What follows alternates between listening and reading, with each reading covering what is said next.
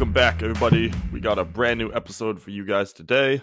Welcome, welcome, welcome. We got a fun episode today. Uh, we're going to be talking about a, uh, you know, different group of topics. I think we're going to kind of cover a few different things, um, but it's going to be a good time. So we'll get into it. Um, I keep remembering that every time I do the the opening, I end it on like a high note, as if I'm going to continue saying something, and then I never yeah, do. on, an, on, an, upward inflection, like you're gonna, yeah, you're gonna ask a question.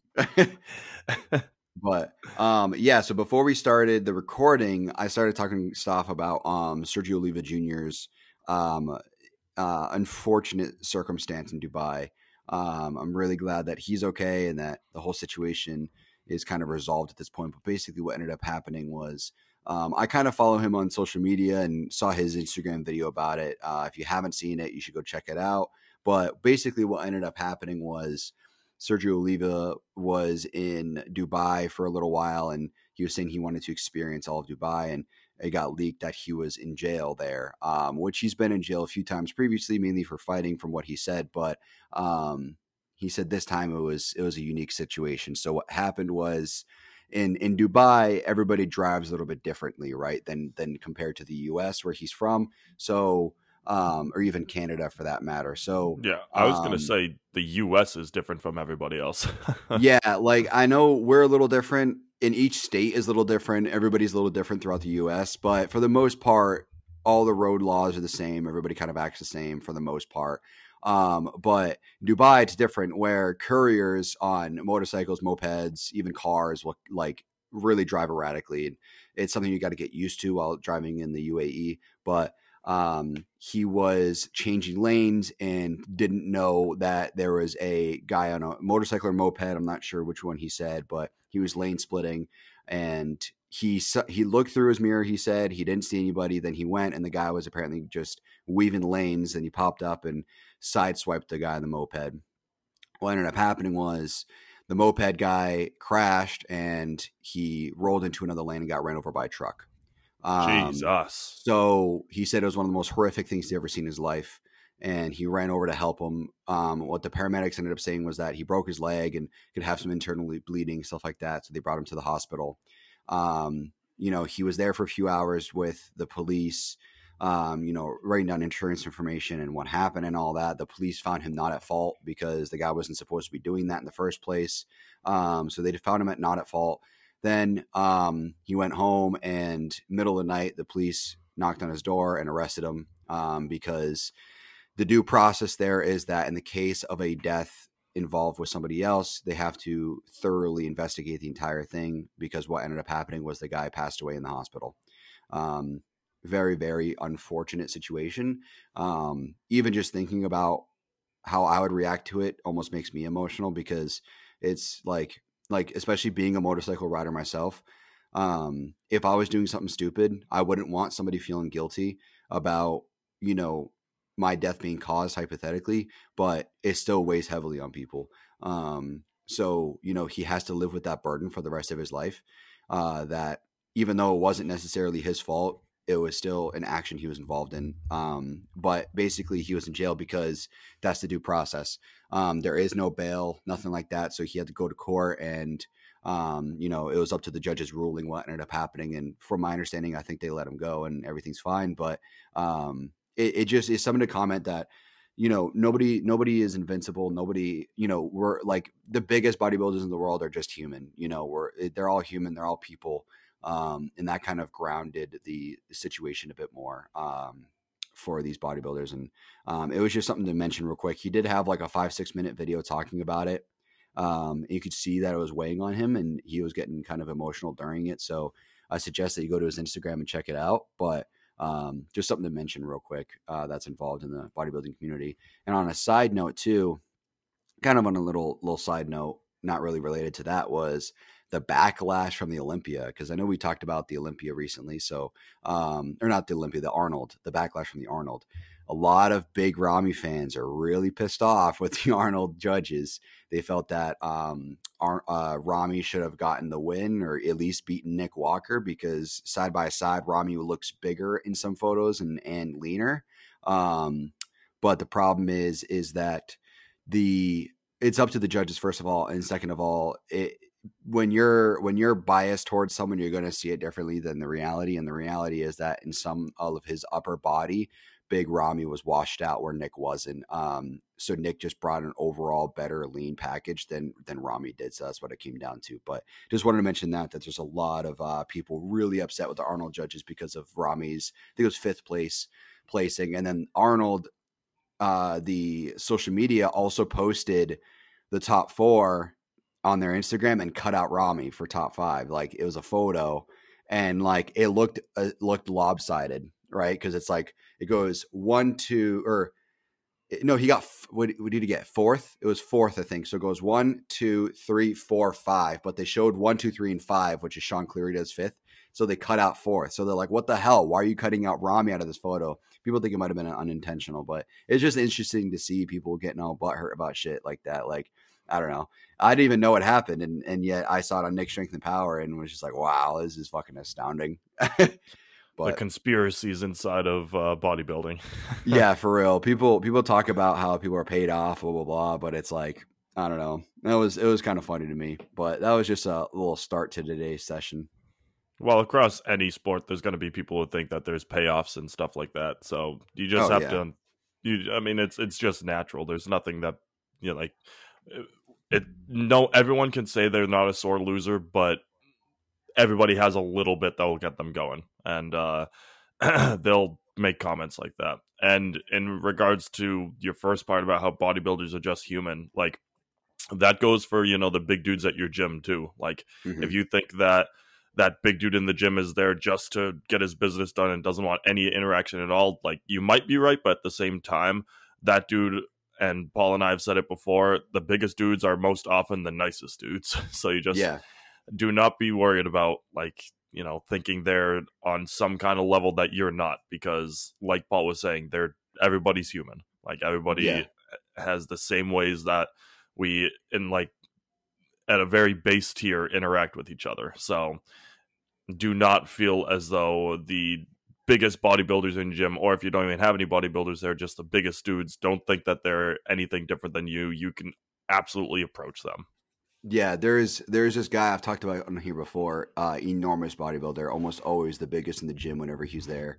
Um, one of the biggest in the area near me in Charlotte, that's for sure. Um, he's big enough to where the judges were like, "Yeah, you're not meant for classic, you're meant for open." Like that's how big this guy is.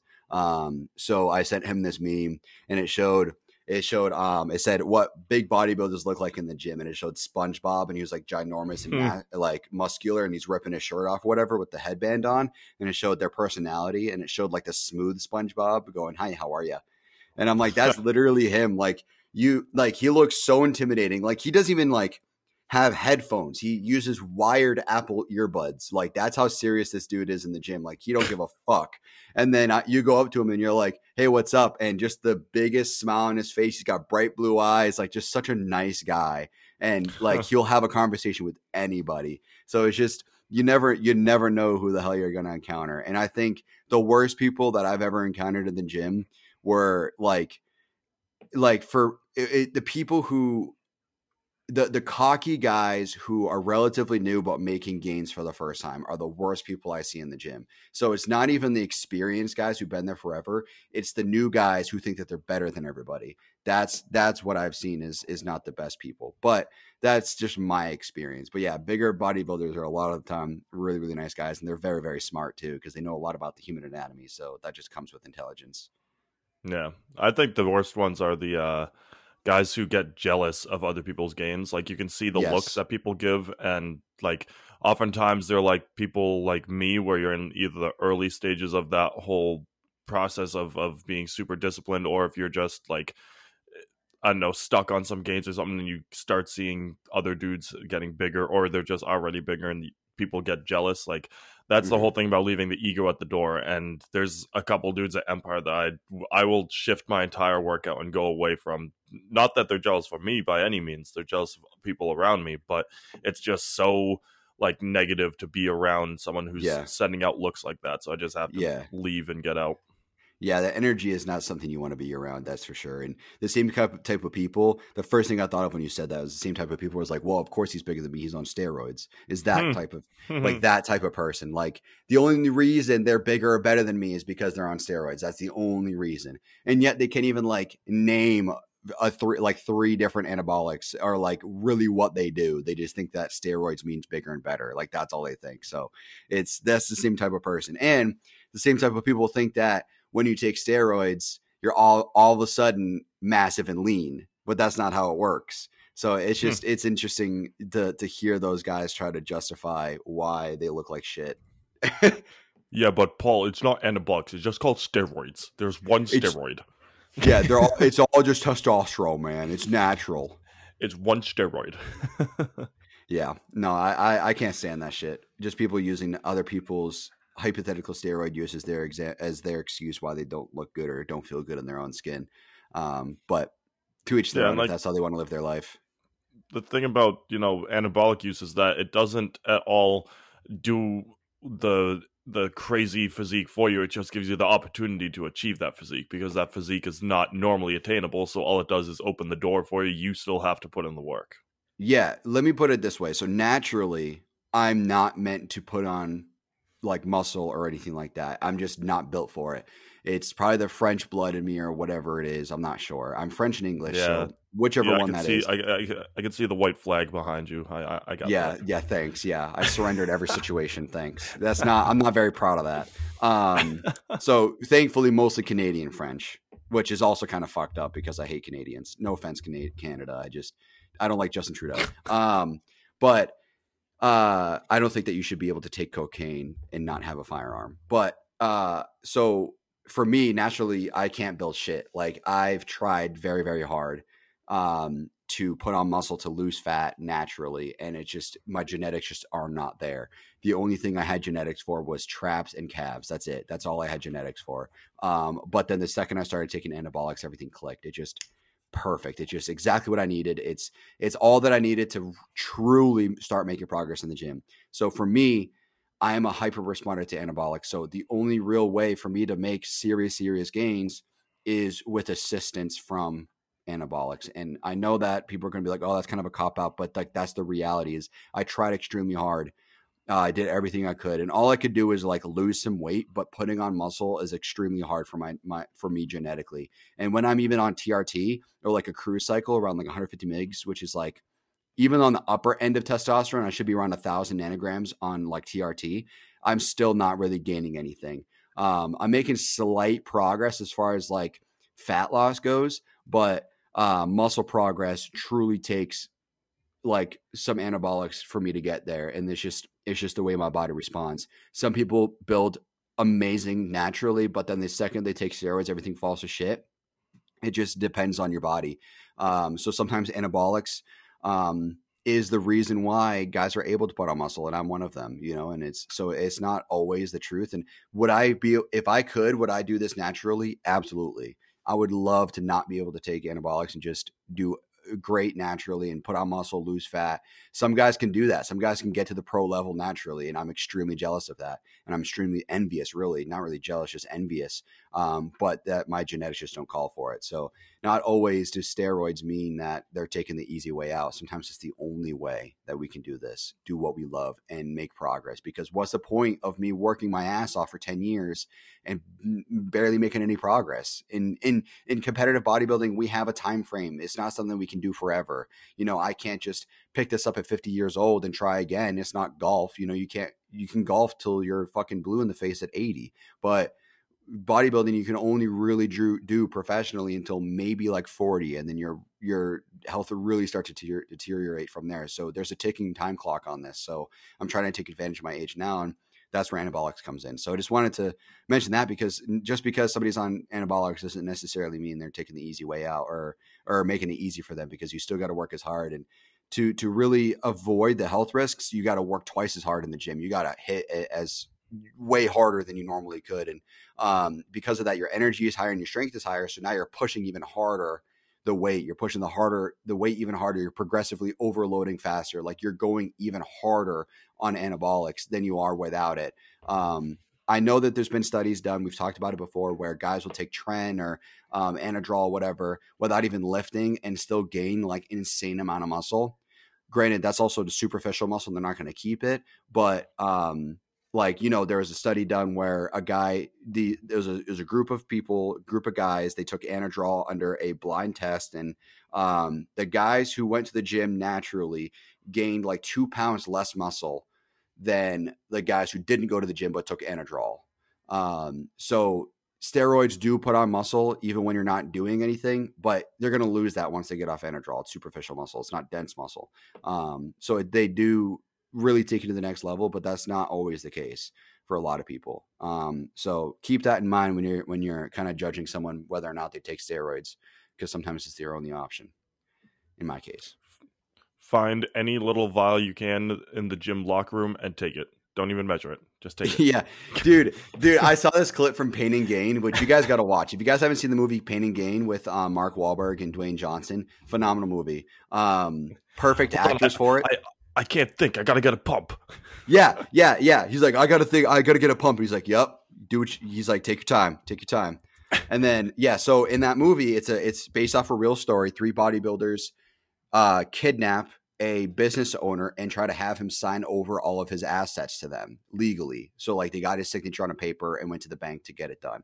So uh, what's funny is that in the beginning, when they're injecting steroids, supposedly steroids, first of all, they're not even injecting it remotely close to their glute. They're doing like their adductor. It's not even close. But second of all, the, the when they pull out, so they pull it out in the gym. You don't also want to do that. There's you're not going to ever see anybody pinning in a gym because it's it's fucking illegal. So you're not going to do it in a public place. Um, but they're pinning in the gym and the vials say muscle juice on it with a skull and crossbones. That's what's on the vial, muscle juice. I'm like, what the fuck is that? What are they? And it's like a fucking fat vial too. It's not like because typically vials come in either 10 milliliters or 20 milliliters. They're pretty small vials. They're not that big. Um, especially if you're going to do something like PCT, they'll even be like five milliliter vials, which are fucking mm. tiny. So they're tiny as vials. They're not big. Um, but their fucking vial is like this fucking big. It's like there's like a hundred milliliters in there. I'm like, dude, you're gonna have a bowling ball of a fucking knot in your muscle when you inject that. I know it's a movie. I'm just saying. It's just funny to me that I'm like, this is so un- incredibly inaccurate.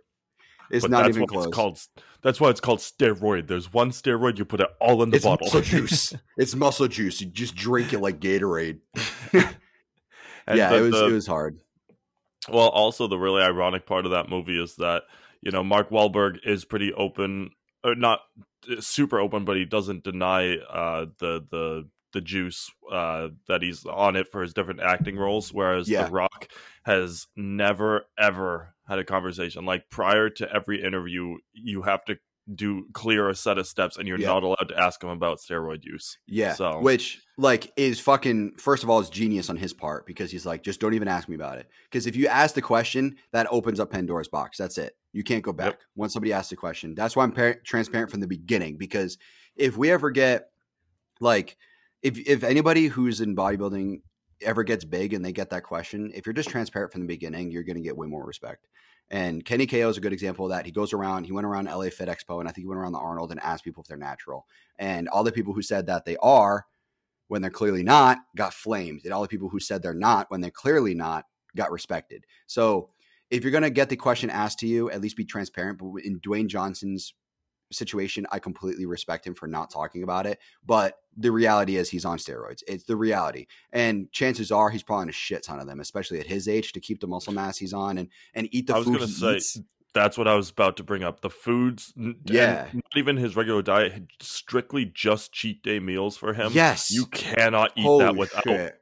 some kind of assistance. Like I'm like I'm looking at this meal has like I almost had to stop looking at them because I'm like, dude, how are you not fucking dead? Like his Sunday cheat days are fucking ludicrous. Like it doesn't even make any like I don't even half the time I don't even fucking buy that he even eats all that. Like he like does like two double pizzas, like the pizza on top of another, and then like twelve pancakes for breakfast the or pan- something. like the pancakes I'm, are wild, and they're like, not what the fuck. They're not like the hand, like the individual pancakes. It's plate pancakes. yeah, they're huge and they're fat. I'm like, dude, what? Like it also doesn't make any sense too why he's able to eat that cheat day and still stay pretty lean because anybody who's in bodybuilding can tell you that one cheat meal, one cheat day will set you back a week, and you'll put on water I mean, like crazy, and it's fucking not good. The one, the one thing I'll kind of defend on his part is that he is, without a doubt, the hardest worker in the room. Like, and he, yeah. That, he's built his whole brand about around that. But like, it's not just the persona for him. He legit is the hardest person, working person in the room.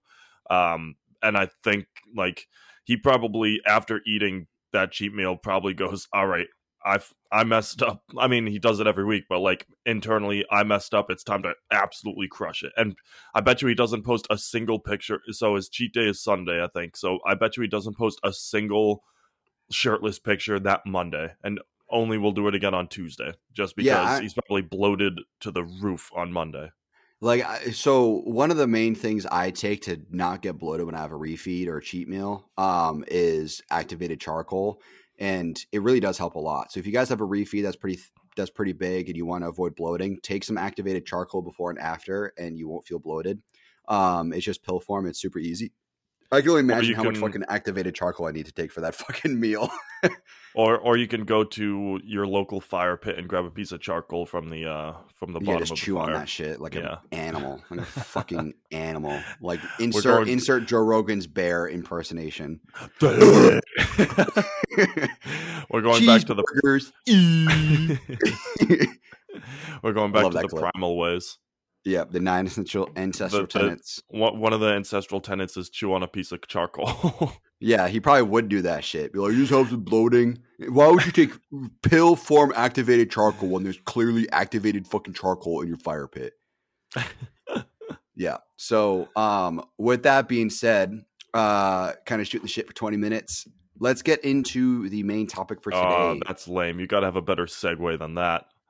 Um, so Dwayne Johnson has his own gym, so he lifts there whatever he wants, and he has a good split. So let's talk about splits. Um, so there's three million different kinds of splits. Also, speaking of which, actually, Dwayne Johnson spends so much money having his gym travel with him. It's fucking that's insane. it's it's hilarious. The entire like, gym moves with him.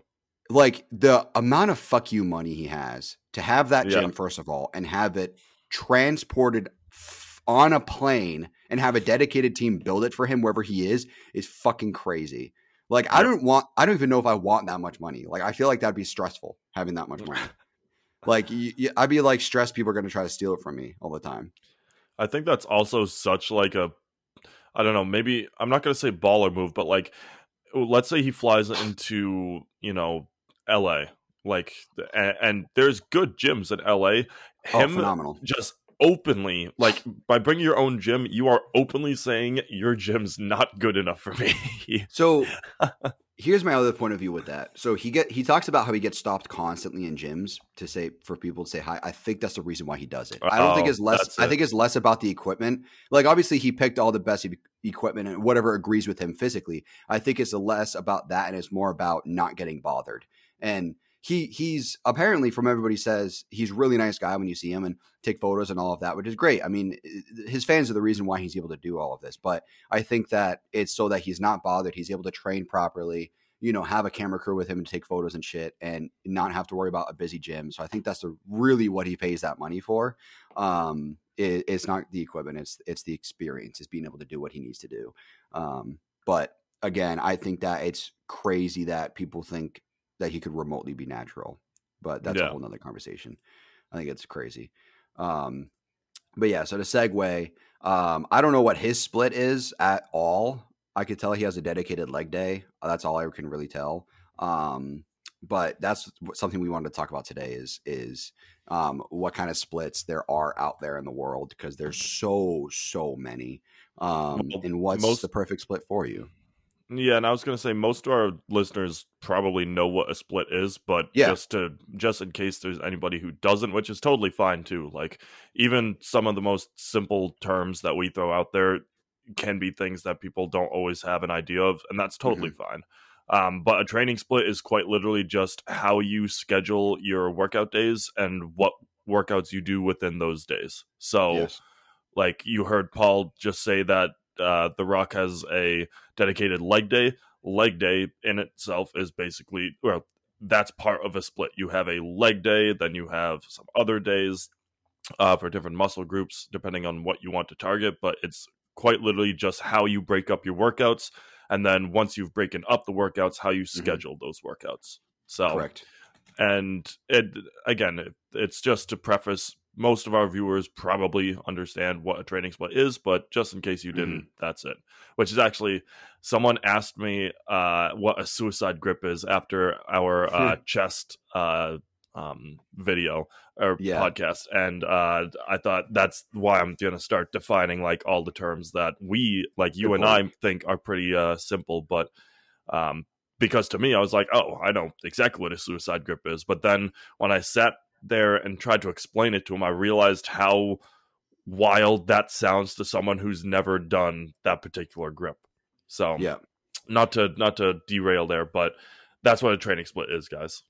yeah. So um if you guys ever have any questions or want us to address something on the podcast, feel free to email us, hgh at hghcast.com. I know we don't mention it that much, um, but email us there. And then our website, hghcast.com on the individual episodes when they're posted to the site they get automatically posted when we post up the podcast episodes. You guys can watch the video there um, as well as the audio. But um, there's a comment section uh, so you guys can also leave comments on the website. You guys can like it leave comments. So if you guys wanted to ask us a question email us leave a comment. Um, we also have a youtube channel as well so you guys can leave comments there um, maybe if we get enough questions from people, we might even have a whole question dedicated episode. Um, but we will cross that bridge when we get there. Uh, but in the meantime, if you guys have any questions, feel free to reach out, HGH, uh, HGH at HGHcast.com, uh, and we'll address those questions. So it's, it's a good thing that you brought that up.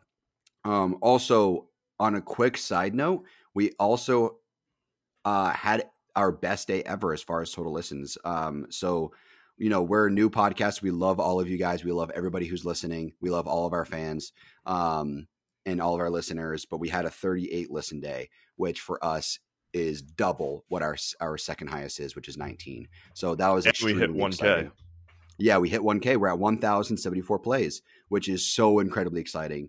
Um, we love you guys. We really appreciate you guys. We have so far we have a unique audience of 60 different people listening, um, which is awesome. So uh, please spread the word. Uh, if you guys like what we're talking about, tell other people about it because we're we're we're only relying on natural growth right now. We're not paying for anybody to promote us. We're not advertising, nothing like that. It's all up to you guys to spread the word. And um, we do it for ourselves, and we love doing this podcast. Um, but we also love having listeners too, and I think that the more people we can reach out to, the better.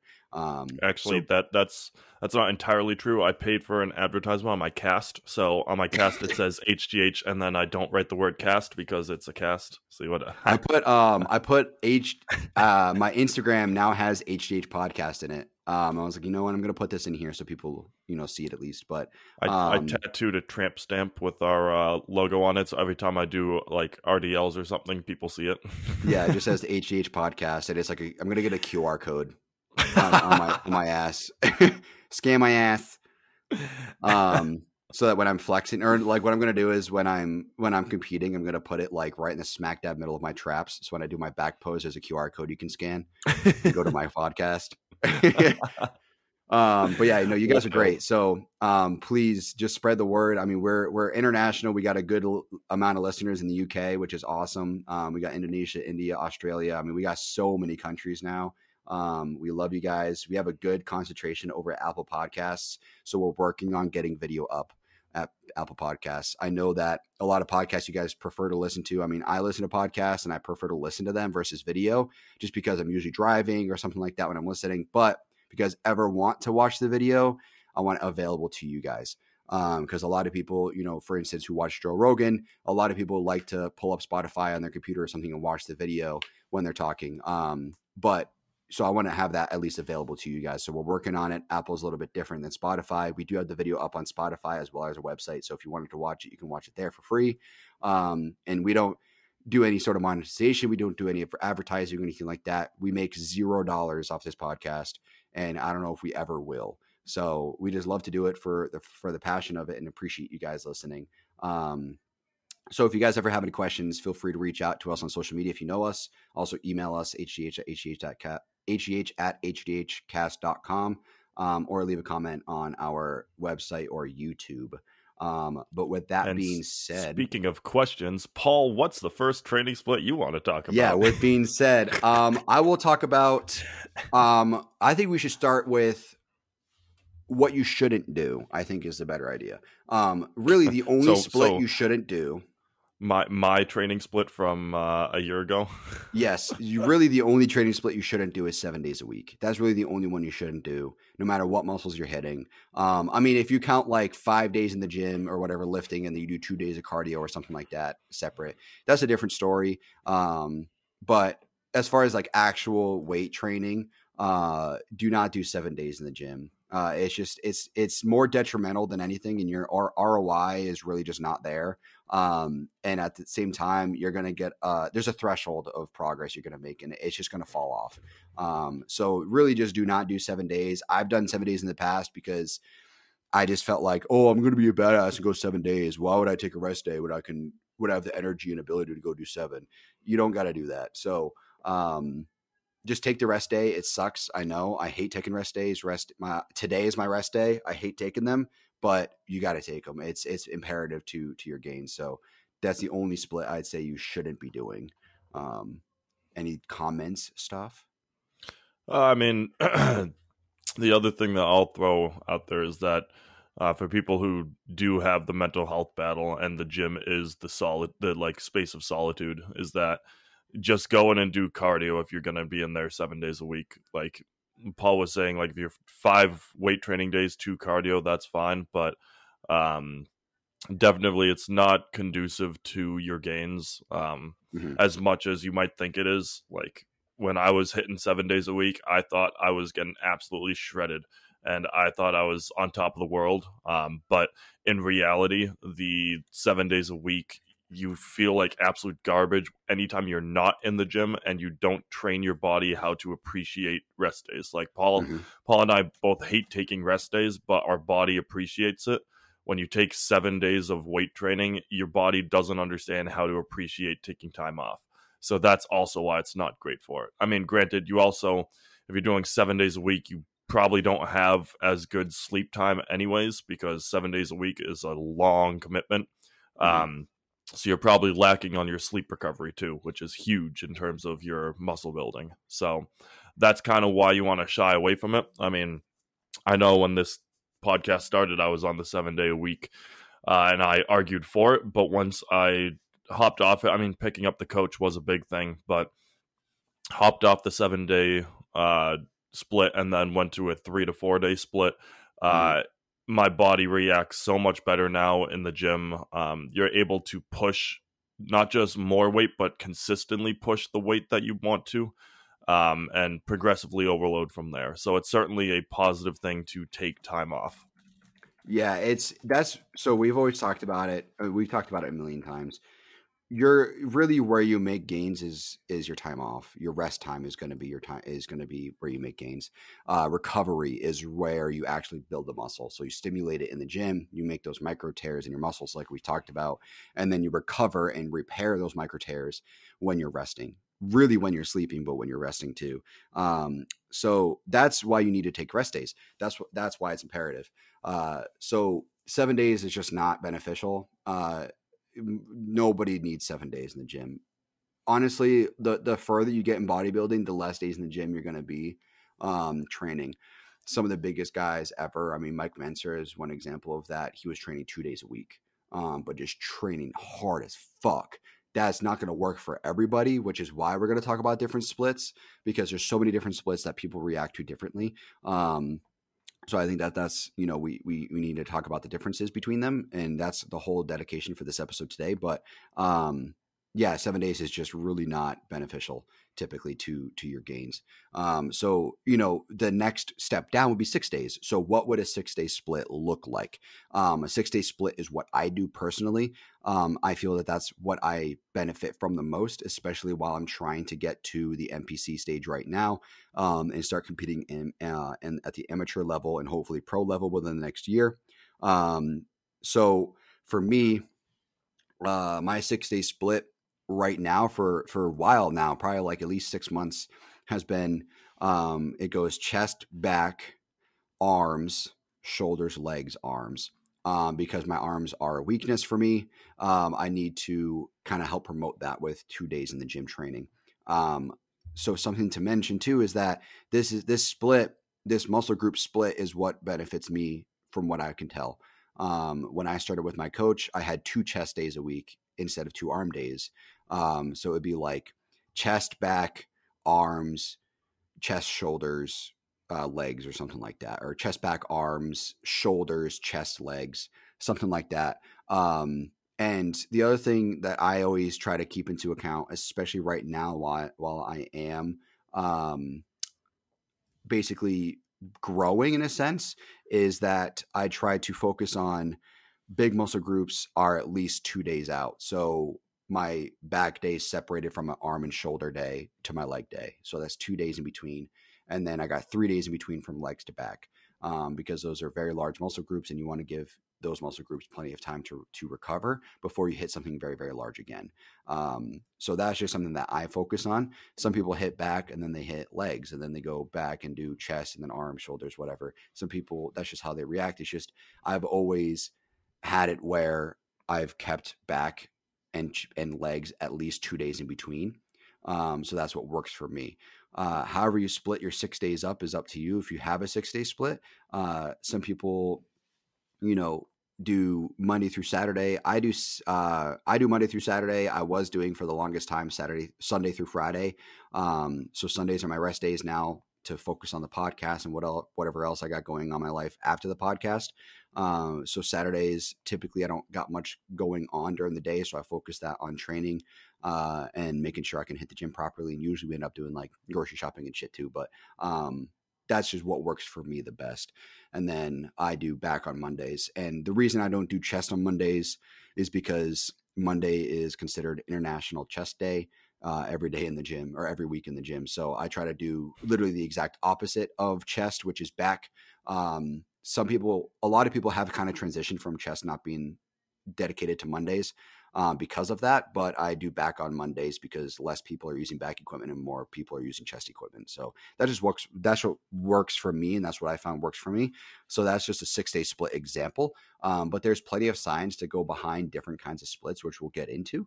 Um, but that's my split. What prior to your, I, I know your split is different now, but prior to your to your hand breaking um, and your recovery right now. What, yeah, if you guys are looking at the video, he just held it up. He has a cast on.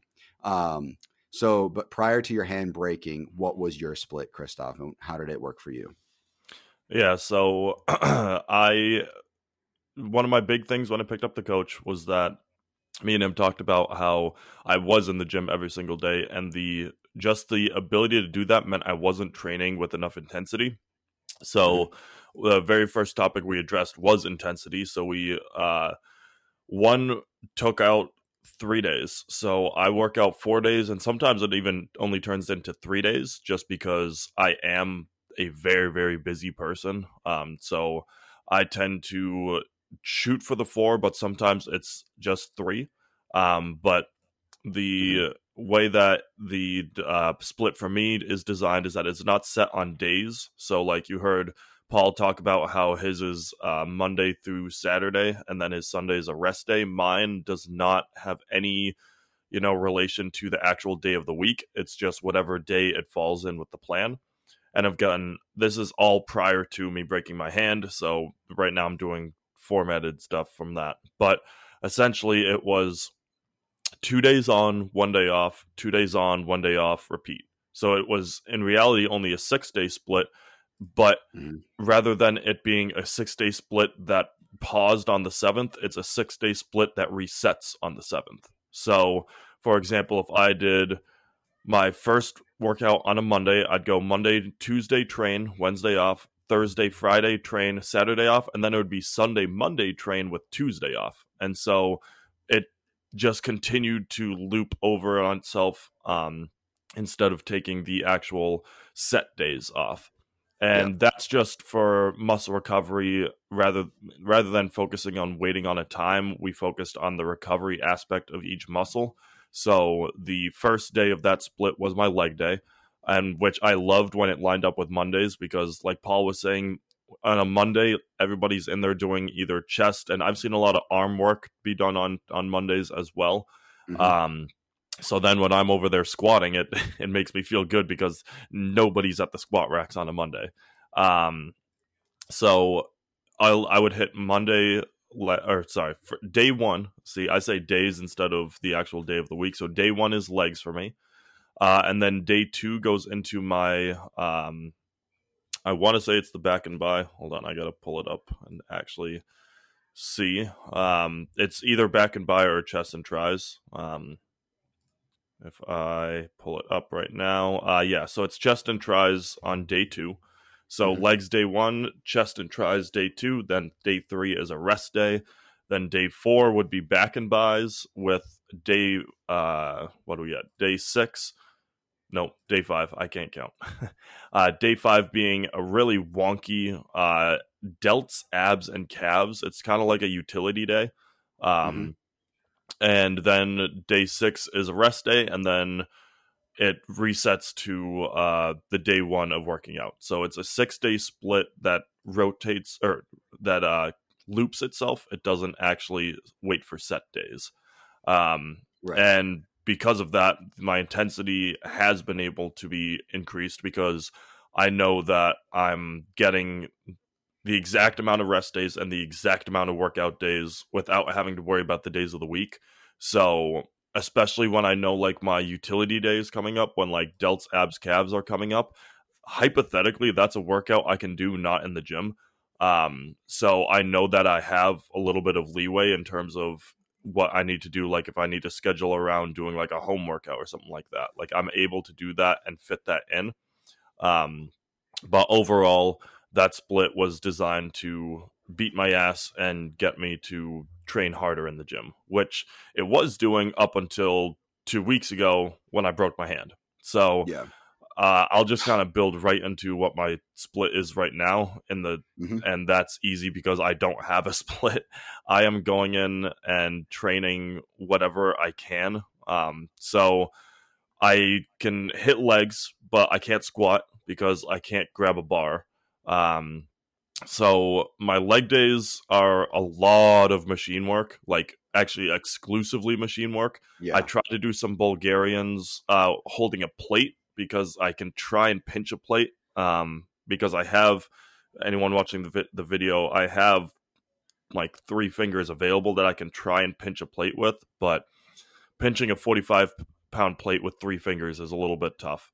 Um, so I uh, tried it, so but I couldn't really do it. So if anything, if I were doing Bulgarians or any other um, what would be going with free weight, I would just have to go no weight at all and just do full body weight and just rep out for a while, which has yeah. its benefits. Don't get me wrong, like that certainly has its benefits, but it's not a full like leg day uh, material. So I do I don't like it, but I'm leg pressing again because I I've I kind of shied away from leg presses once I started utilizing all of the better equipment at my gym.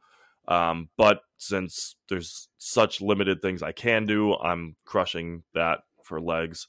Um, so my leg days are still pretty solid. Uh, my my abs, my ab workouts are still pretty decent. Although I'm no longer dedicating a day like I did uh, prior because I can't really do much for delts. Um, so I just kind of pick up some ab work where I can. Um, mm-hmm. I did try and hit I, I'd hit chest and back um the what was it yesterday.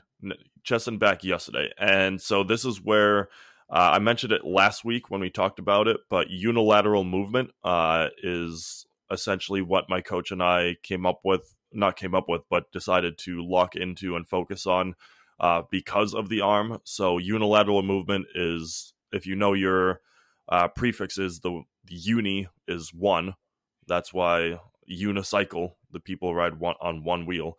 So unilateral movement is doing one movement instead of two sides. Um, so if mm-hmm. you were doing like lat raises, for example, you would be just doing it with one side, and my side that has the broken hand, I wouldn't be doing that. Um, and so when I'm training now, I'm focusing on not doing heavy work on the the one side I'm lifting because then I'm going to become lopsided and I don't want that. Um, yeah. But what I'm doing is I'm providing a good three, maybe four sets of high rep, lower weight, just activating the muscle um, for mm-hmm. whatever I'm working. And that allows the neural pathways on the side I'm not using to still maintain uh, or still open up and still receive information. And while they're not themselves working out the um, uh, words, oh god, there's a word I really want to use right there, and I can't think of it. Um, the oh, the receptors on the uh, side that I am not using, the side that's dormant, they actually are still receiving information, and while the muscle is not being stimulated, it's still thinking about it. So it's a way to prevent muscle deterioration that normally arrives around the three week mark if you just completely cold turkey the gym. Um, yeah. So because of that, my training split right now is not really a training split. It's get to the gym when I can and work out what I can when I'm there. Um, mm-hmm. That's so, important right now. Yeah, and while it's not favorable and mentally, this is the toughest thing that I've ever had to go through. Um, we're just fighting through it. And it also doesn't help that I started a new job, so my diet's out of whack because my timing on meals and everything is all over the place. So I lost a pound this week, even though I'm supposed to be going up, and uh, it's been a rough time. So we're just focusing on maintaining muscle and not actually building anything right now, and focusing on, you know, recovery over everything. Yeah, I mean, that's what you really need to be focusing on right now is recovery, especially for your hand. I mean, the faster you can recover, the faster you can get back to your normal split. So I think that's what's going to be important.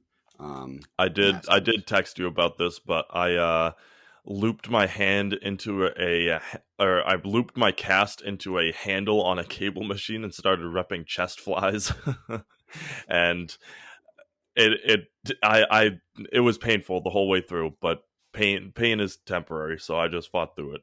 Yeah yeah no i mean i think that um how, i mean how was the pain? Was it in your hand? Like what kind of pain oh god it? it was terrible. I mean because when you do chest flies you want to have your pinkies come uh, together almost when oh, you're all the like coming through. Oh. and so my pinky is what's broken in my hand so i was suffering um. Yeah you'd have to really shift the weight to like between your well, like I have this thumb. Well, I have the hook, so the the handle went right there, and I hooked it with my thumb. But even still, when you do a chest fly and then extend outwards, you're flexing almost the bottom side of your forearm and hand because you have to do that in order to move your your arms out in that way. And yeah. I'm not going to half-ass a chest fly and not do the form that I want to. Like I could just go straight out, but that's not going to activate it the way I want it to. So I just kind of fought through the pain. yeah, I I mean that doesn't sound fun. That's for sure. Um but yeah, I mean I think that you really should be focusing on recovery right now, which you are, and I can only imagine how annoying the unilateral shit is because mm-hmm. building actually, up like what's that? I I texted my coach last night and said I need alternatives because I can't do this. And he, eh, well, we take a, we took a look at the cast and we tried to figure out some ways, but because of how long the cast is on my arm, there's literally no other way to do it. So yeah. I have like we thought about wrist wraps over it and attaching it to a bar, but yeah. because of how long the cast is, it's just not going to work. So I have to I have to deal with it now, which sucks. What about um did you guys take a look at like uh like those straps that have the hook on them so you can attach them to like cable machines? We haven't, but I'm also not trying to pick up a, a piece of equipment that I'm going to use for six weeks and then never again. I mean, I think so. I don't know how much they cost, but a lot of gyms even sometimes supply them because people will use them on their ankles for like glute kickbacks on cables or yeah like like sad lateral raises on cables or something. It's just an idea, not that you have to do it. I don't know if that's even an option, but um, that's the route I would look. Uh, especially I think another like, thing. Go yeah. ahead. Sorry.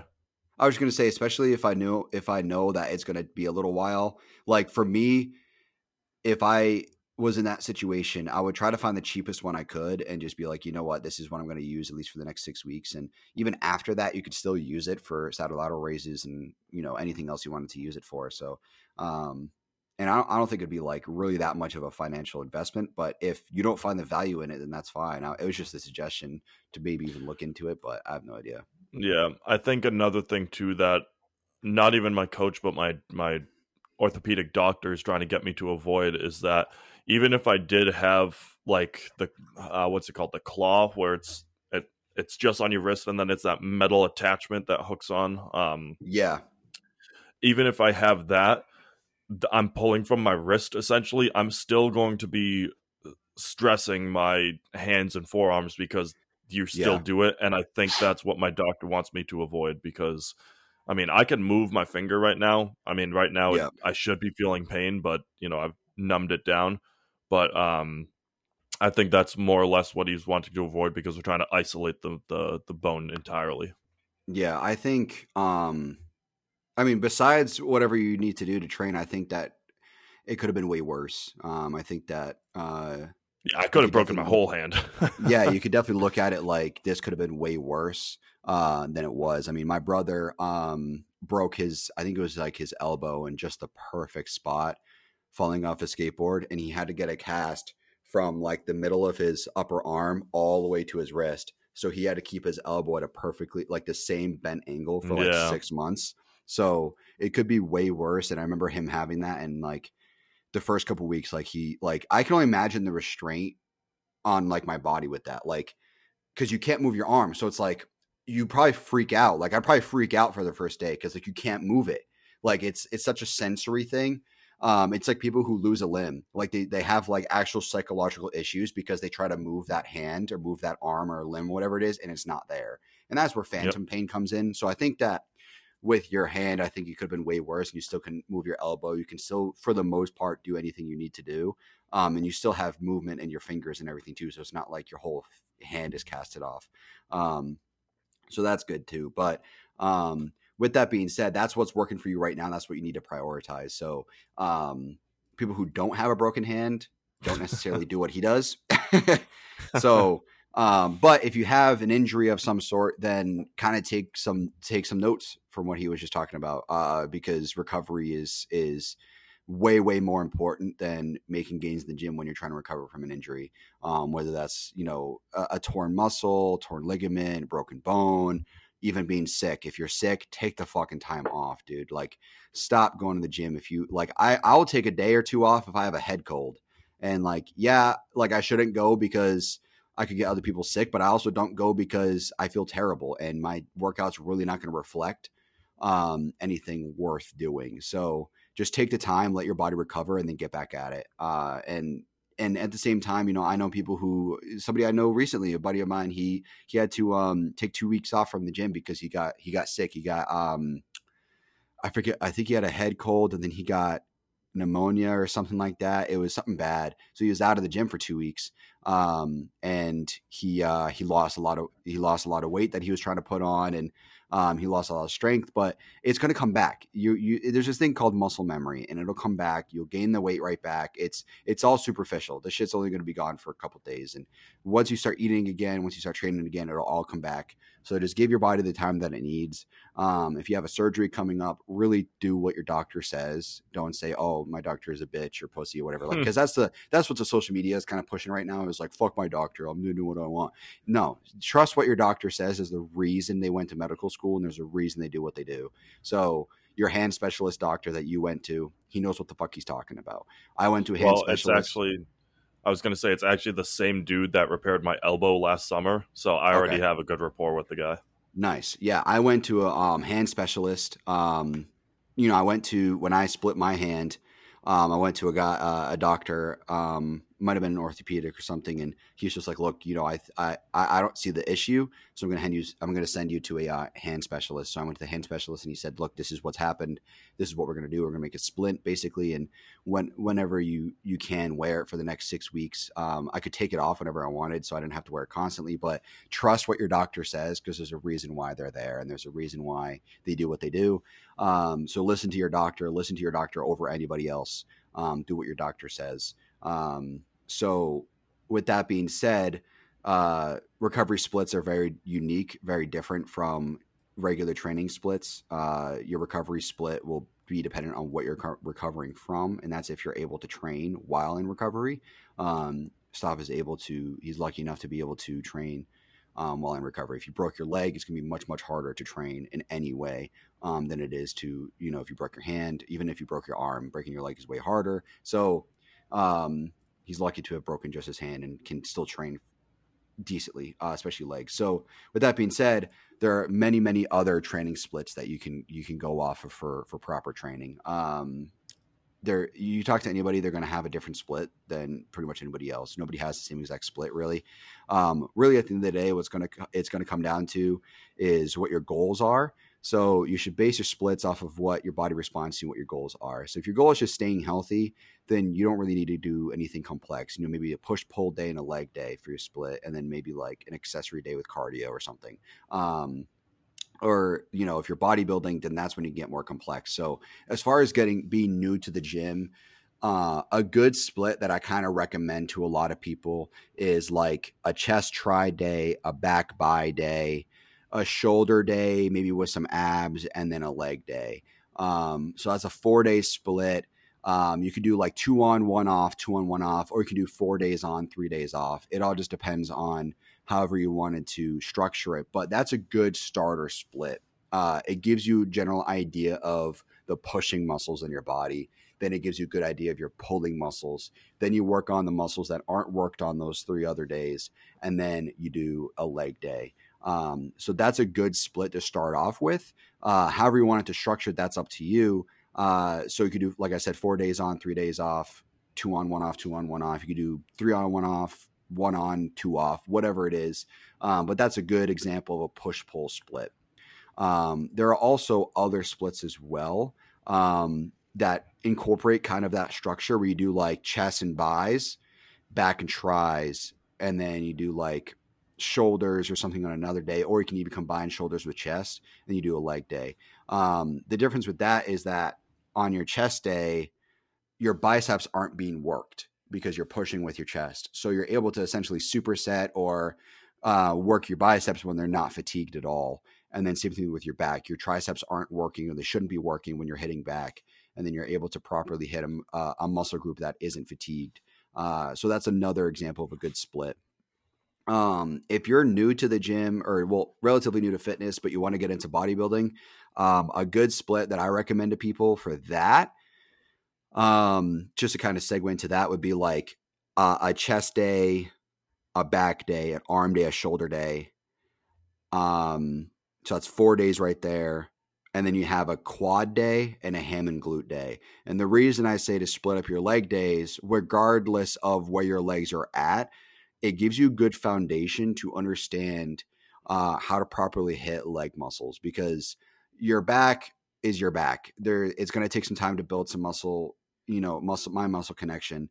Uh it's not like you can do like a teres major minor day and then like a lower lat day. It's not it's not really how your back works. But because you have anterior muscles that that fight each other essentially in your legs you're able to split them much like how you can split chest and back um, you can have a quad day you can have a glute day you can have a ham day but i think you should, should do a quad day maybe some calves in there and then a ham and glute day uh, that'll build a good foundation um, for uh, your leg day or for your physique in general. Uh, so that's something that I would suggest to people who want to get into bodybuilding or kind of starting their journey in bodybuilding, and especially for those that don't have a coach. Um, I think a two day leg split is very very beneficial.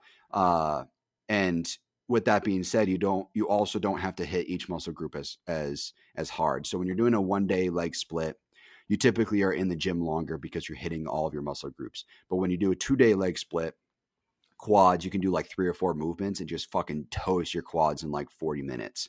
Um, and then do like 10, 15 minutes of calves if you don't have the genetics for calves or something. And then you're done. Um, ham and glute, you can do like two to three movements for each and then you're done. So when when I'm in the gym for leg day, I'm in the gym for like an hour, hour and 15. But if I were to split it up, I'd be in the gym for no more than like 45 minutes as far as actually weightlifting goes. So that's what I would suggest for people who are new to bodybuilding. Um, so those are just a few different splits that I suggest. Um, Stoph. What did you start off with before your coach? What was your? I know you did seven days, but like, was there ever a time that you did you didn't do seven days before your yeah. coach? um, before touching into that, I think uh, when Paul was talking about uh, the splitting up of of uh, split splitting up of splits, uh, the split that has uh, focusing on just chest, then uh, biceps, tries, et cetera, et cetera. That's yeah. isolating individual muscle groups. And the reason why that's kind of like your introduction into the bodybuilding world is because we scrutinize every last detail on our body. So when we yes. know that there's a particular area we want to focus more on, we'll engage far more intensely on that particular day and then maybe give it like more rest. And that that's mm-hmm. just what like the the thought process behind that. Um, prior to my coach and prior to the seven day split that I was doing, uh, I was doing essentially a. Uh, I mean, I was working out with a group at that time, so PF. we were doing yeah the PF, PF days. days. Oh, um, I uh, it would turn itself into a dedicated leg day. Uh, yep. and then we also did cardio before and after, which is not great. You want to be doing your cardio after your lift. Um, you can warm up like, with like walking on a well, treadmill or yeah, something. but I that's mean, one, that's one thing. We were running before each workout. Yeah, I wouldn't. I wouldn't recommend that. Yeah, this this see this is what I like to reflect on because it helps remind me like coming from knowledge of or zero knowledge into what I'm doing now, and then you know, year from now I'll laugh at where I'm at now. Um, yeah, but yeah, it was a dedicated leg day, a dedicated push day, dedicated pull day, and then I forced the group to do abs every single workout. Um, mm-hmm. So we did three ab movements every single workout. Um, and then additionally, calves built into every single workout as well. Um, so across that, we were in the gym for, you know, four, maybe five days. A lot of the time, it was never like excuse me, it was never like a set day.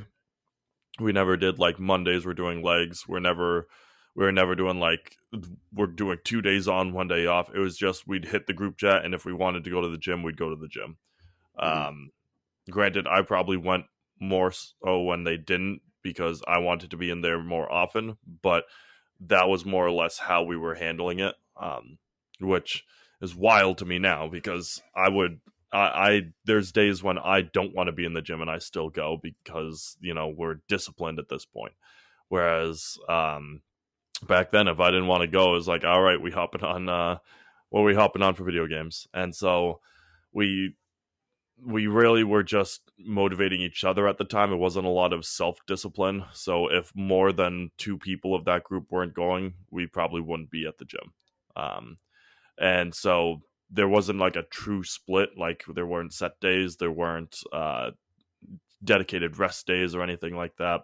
Mm-hmm. Um, but uh, the the workout split was a pretty lifestyle style or lifestyle um, intentioned workout where it was you know progressive overload, but it was more so from the ego side of things, trying to hit PRs in front of your friends and stuff like that. So it wasn't actually tiered towards true hypertrophy. Not like I knew what that was back then. Yeah. Um. So it was kind of a really wonky workout, and I mean, I don't mind working out with people now. I don't do it a ton. Um, mm-hmm. but I certainly don't think I would be able to get the workout that I wanted in a group any larger than three people. Like that's I just I can't get what I need to out of it because there's too much wait time in between uh, sets. There's too much talking that I know I'll be doing because I'm a very social person. So yeah, for me that that kind of workout just isn't the way to do it anymore. Yeah, I hear you. Um, yeah, it's it's tough because like when you're when you're newer to the gym, it's harder to um, kind of separate like if you're training in a group, it's hard to separate yourself from that group because lifting in a group or lifting with other people is a lot of time more motivating. Um, but when you get down to the nitty gritty of things, especially in bodybuilding, Um, I'm I'm like this. I almost prefer to lift by myself because I'm able to, you know, lift the way I need to lift, hit the sets I need to hit, and train when and where I want to train.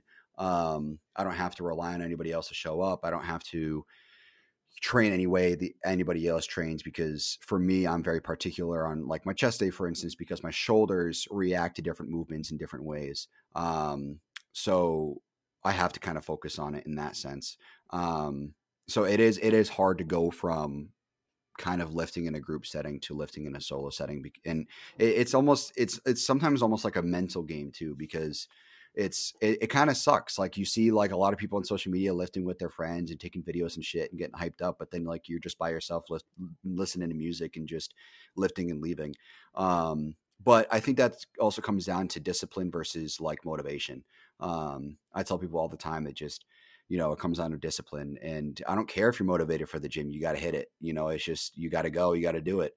Um, so it's good that at least that now you have a more focused split and you can recognize what you were doing back then and that that's just called personal growth so you just you've grown since then which is good um i've i've been the same way i look back i'm like what the fuck was i doing i had no idea hmm. what the hell i was talking about um and I, am sure, like I've said before, I'm sure in a few years we'll look back at these episodes and be like, "What the fuck are we talking about?" There's all this new information now. We've learned a lot. Like, you know, we grow as people.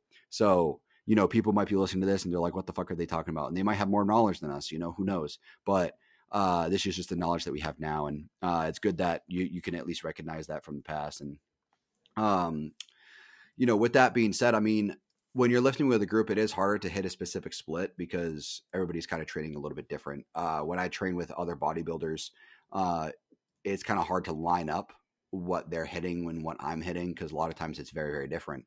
Uh, it's usually the opposite. Actually, a lot of I see a lot of guys doing the opposite of what I'm doing. Um, so it is harder um, to train that way. Um, some people. Uh, there, there is some benefit to training with someone when you have a spotter to go to absolute failure, but um, some people feel that they work out better when they have someone to compete against when they're lifting with them. Uh, for me, I mean, bodybuilding inherently is very, very competitive, but uh, for me, I don't want to have to compete with somebody I'm training with. There's a reason I'm doing things, and I don't want to have to think that oh, I'm weaker or I'm doing something wrong or I'm doing something different. Where at the end of the day, we all have our own ways of doing things. So, um, when you're training with a group, it's it's hard to keep a split. And at the like when it comes to splits, really where the studies come in and what they found to be beneficial is that it comes out of volume rather than your actual split. And a lot of time to hit higher volume, you're going to need to have a, a, more spread out split. That's why I have individual muscle groups because I'm able to hit higher volume, and that's just what works for me. But the studies have really just found that higher volume is what matters. And when you're training with someone or training in a group, it's harder to hit higher volume because you end up resting for a long ass time in between sets waiting for everybody to hit everything, or if you're supersetting or something, waiting for everybody to hit everything. It's it's not gonna be the best workout you had you've had. You know, um, the last time I lifted with a group was four of us, and I was resting for legit like five minutes between sets, um, which like kind of sucks. Like I, I felt strong the entire time. I never was really that fatigued, but when I'm like like it, I was a back day, and then I went and trained the same exact back day on my own, and I was fucking wiped because I hmm. had like almost no rest, like 45 seconds to a minute of rest and did the same movements and I was done in half the time, um, less than half the time really. Um, and I just felt fucking toast. Um, so, you know, that's, that also needs to be taken into account when you're training with a group is how, how are we going to keep up our volume? How are we going to keep our rest times down? Uh, should we superset? Should we, um, you know, do X, Y, or Z for sets and reps and and just make it quick? Um, how should we do this? And that's the kind of questions you got to ask yourself uh, when you are, you know, lifting in a group setting, um, because it does it does kind of affect um, how you're training. So um, or how your your body's going to respond. Uh, so just for me and Stoph, it just works out better that we just lift by ourselves, and that's just how we do it. Not that that's the best way of doing things. It's just how we do it. Um, so other splits that you could take a look at too um, is you were doing the three on one off and two on one off prior to your hand issue, correct? That's what you were doing before. No, no, no. Two two on one off, two on one off, and then that's looped. what it was. Okay, yeah. yeah. So two on one off, two on one off. There's also three on one off, two on one off, which is a six, uh, which is a four, uh, seven day split. Sorry, seven day split. So you can keep the same days each week. Um, So I know someone who benefits drastically off that. I've done those splits before, two on one off, three on one off, and then, you know, so on and so forth. So for me, um, I, I didn't really like it that much just because I didn't like that extra rest day. And at the time, and really anytime I'm doing it, that rest day almost always falls on a weekday, which I just be working. And then when I'm done, I just do nothing. I'm like, I, like, what the fuck am I supposed to do with my time? It's not like a weekend that, I mean, it's usually one day is a week weekend day and then the other day is a weekday. So the weekend I can kind of fill my day. But like when I'm working, like I want to go blow off that steam. Like I've been cooped up in my house. I mean, I work remote, so I've been cooped up in my house all day. Uh, you know, working. I want to go exercise. I want to go do something. I want to get off my feet or get on my feet and get out of my chair. So for me, that's harder. But some people respond very, very well to that. Um, that bigger, that big, the ginormous bodybuilder I talk about. I think he's either two on one off, two on one off, or a three on one off, two on one off. I forget. I think he's kind of swaps back and forth. Um, but that's what he responds very, very well to. How you structure those splits is going to be up to you. Um, the way I used to do it was when I did three on, one off, two on, one off, was I think I did chest, back, arms, then rest. Then I did shoulders, legs, then rest, mm. and then did it over again. Um, two on, one off, two on, one off. That's harder because I typically do uh, muscle group splits. So for me, it would probably like if I were to do that now, probably what I would do, excuse me, probably what I would do is chest, back, off, arms, shoulders off, then legs, and then rotate that. So then it'd be legs, chest off, back, arms off, shoulders, legs off, whatever. Like, so that's how I'd rotate it. I would, it wouldn't be the exact same split every week or every, you know, block. It would kind of be like two on, one off, two on, one off, and then one on is kind of the way I would structure it. Um, that way I'm hitting all the muscle groups I want to hit. But for me, a six day split works well because I'm able to work in that extra arm day. Um because um, that's really what I need to work on right now. I, I sent a front double to my coach and um, if you have a coach, you know what it's like when he picks apart your physique, and he picked it apart and sh- told me all my weaknesses. And one of the biggest things he said I need to work on is especially my triceps. I really need to work on my triceps. It's not so much the size; it's more just the peak. He just wants me to work on the peak of my triceps and peak of my biceps to make sure that when I'm doing a front double, um, they they peak a bit more. Um, so for triceps, it's more of like almost like a drooping kind of look, kind of bows downwards, where biceps obviously peaks upwards. Um, so that's what I need to work on. That's why I have a two arm day um, split. But the other thing to take a look at too is if you have uh, a split where you're hitting to the same muscle group twice, you need to do less volume each training day. So prior to the two day split of arms, what I was doing was five movements per side. So five bicep movements, five tricep movements, and I'd superset it. I'd superset basically every single movement. Um, but now what I do is three per side.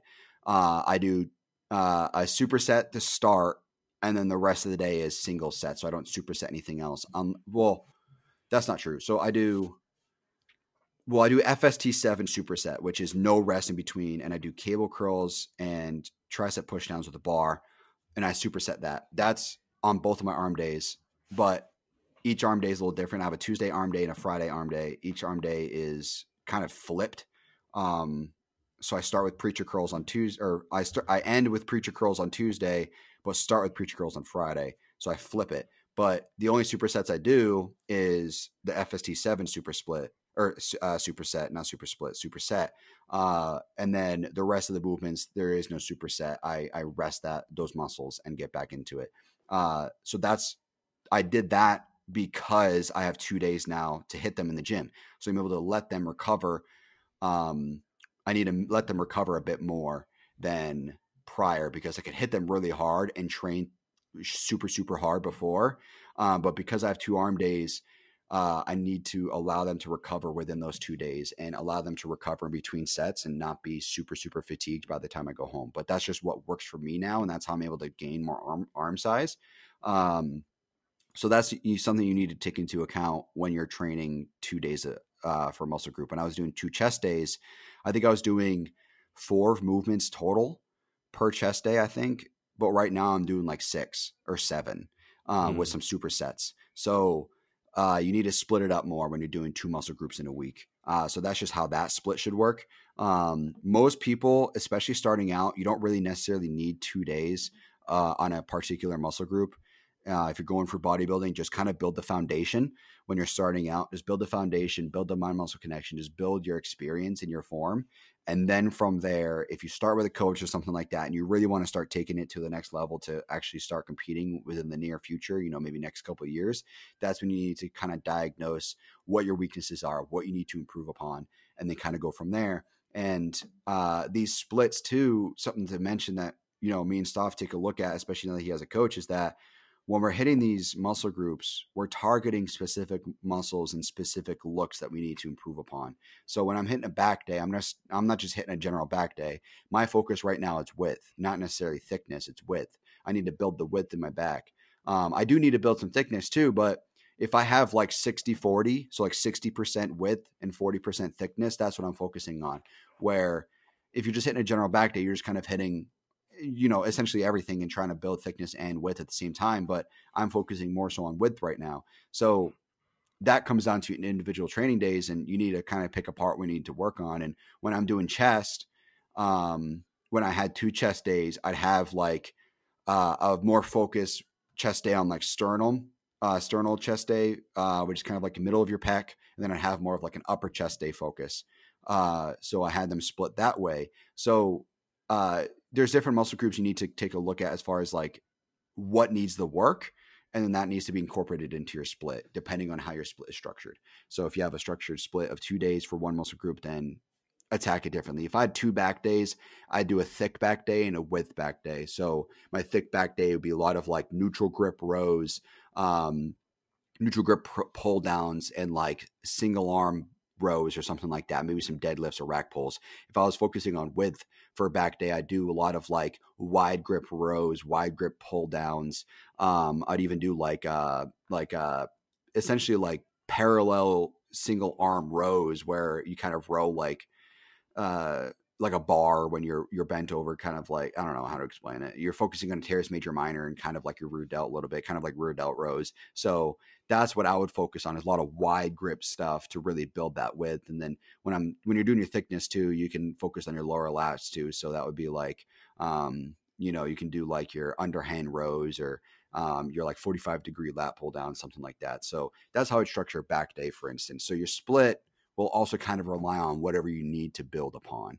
Um, so that's something to take into account if you are experienced in the gym. If you're new, then that's when you need to kind of consider what days in the gym you need to do. Six days on, you know, one off, three days on, two on, one off, two on, one off, or two on, one off, two on, one off. So something to take into account, not just the days in the gym too. Um, you got any comments? Well, I was going to say, in regards to new people in the gym, um, and this is not new to bodybuilding, this is new to the gym. Yeah. Um, there's the full body type uh, splits too that this are beneficial. Um, so a pretty common one that you see for full body is you do the one bo- one day on, one day off, one day on, one day off, one day on, one day off, and then mm-hmm. your seventh day you you probably throw another rest day in just because by the end of the week you should be fully fatigued. Um, but essentially, what these workouts look like is that you are hitting every single and major muscle group. So you're going to go hit one thing for uh, delts. You'll go hit chest, one for back, one for bicep, one for triceps, maybe two for legs because you pro- or maybe three even because you want to do quads, hammies, glutes, uh, calves. If you calves, abs are kind of accessory pieces, um, and basically you hit one exercise for each of those uh, particular muscle groups, and you still want to be working. Like you don't want this mm-hmm. to be like a like a walk in the park type workout you're still going to be progressively overloading and, and strenuously fatiguing your muscles, but you're hitting every single muscle inside of that one workout. Um, generally, you'll feel pretty good after these workouts just because you know you put your body through an intense day of uh, working out, um, rather than you know if you had like a like Paul talked about a dedicated arm day, like walking out from a dedicated arm day, your arms, you know, you work those real well, but the rest of your body didn't get anything or generally didn't get anything. With a full body workout, on the other hand, you know that every part of your body is well worked and it's going to mm-hmm. be um, feeling pretty good. So that's why you need to also really prioritize those rest days. There is no way in any world you can run a seven day uh, full body split no. because you're just not training intense enough. Um, so the full body one is certainly beneficial for getting into the gym to start and starting to really identify your strengths and weaknesses in the gym. Um, because a cool rule of thumb, I'm not going to say good, but like cool is like for squats, if you can double your body weight or like uh, stuff like that. So with full body workouts, you're able to identify throughout, like very easily throughout the week, what you're able to move for weight and where your strengths and weaknesses lie, where you need to improve on, where you can probably take a backseat and work harder on something else. It mm-hmm. really helps set like a baseline. I would not recommend it for I mean, okay.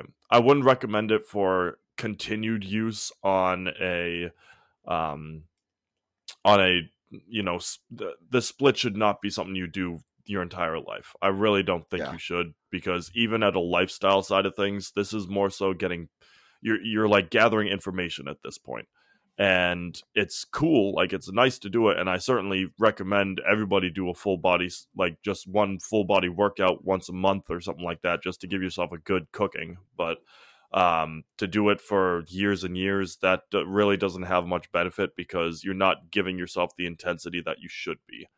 Um, of course, that changes once you get into the older ages. So if you're pushing, you know, the retirement ages, it probably is a good idea to keep doing this the rest of your workout days, just because you're probably not moving the weight you were when you're Paulinized age. Um, so just also for your own health, like your bone structure and your muscle health, you want to be training it at a way that you can activate them without, you know, destroying them. So it's certainly a beneficial workout split to use given a particular situation or new in the gym.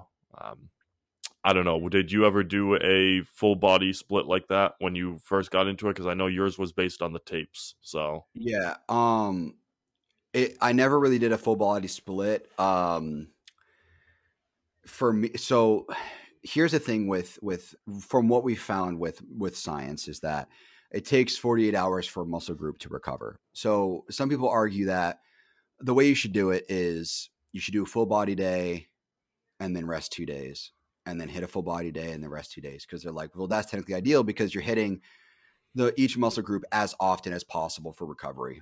That's not necessarily how it works. So yes, it takes 48 hours for a muscle group to recover, but look at it this way it's like eh, like you're majoring in college or something like that. Let's say your major is like biology.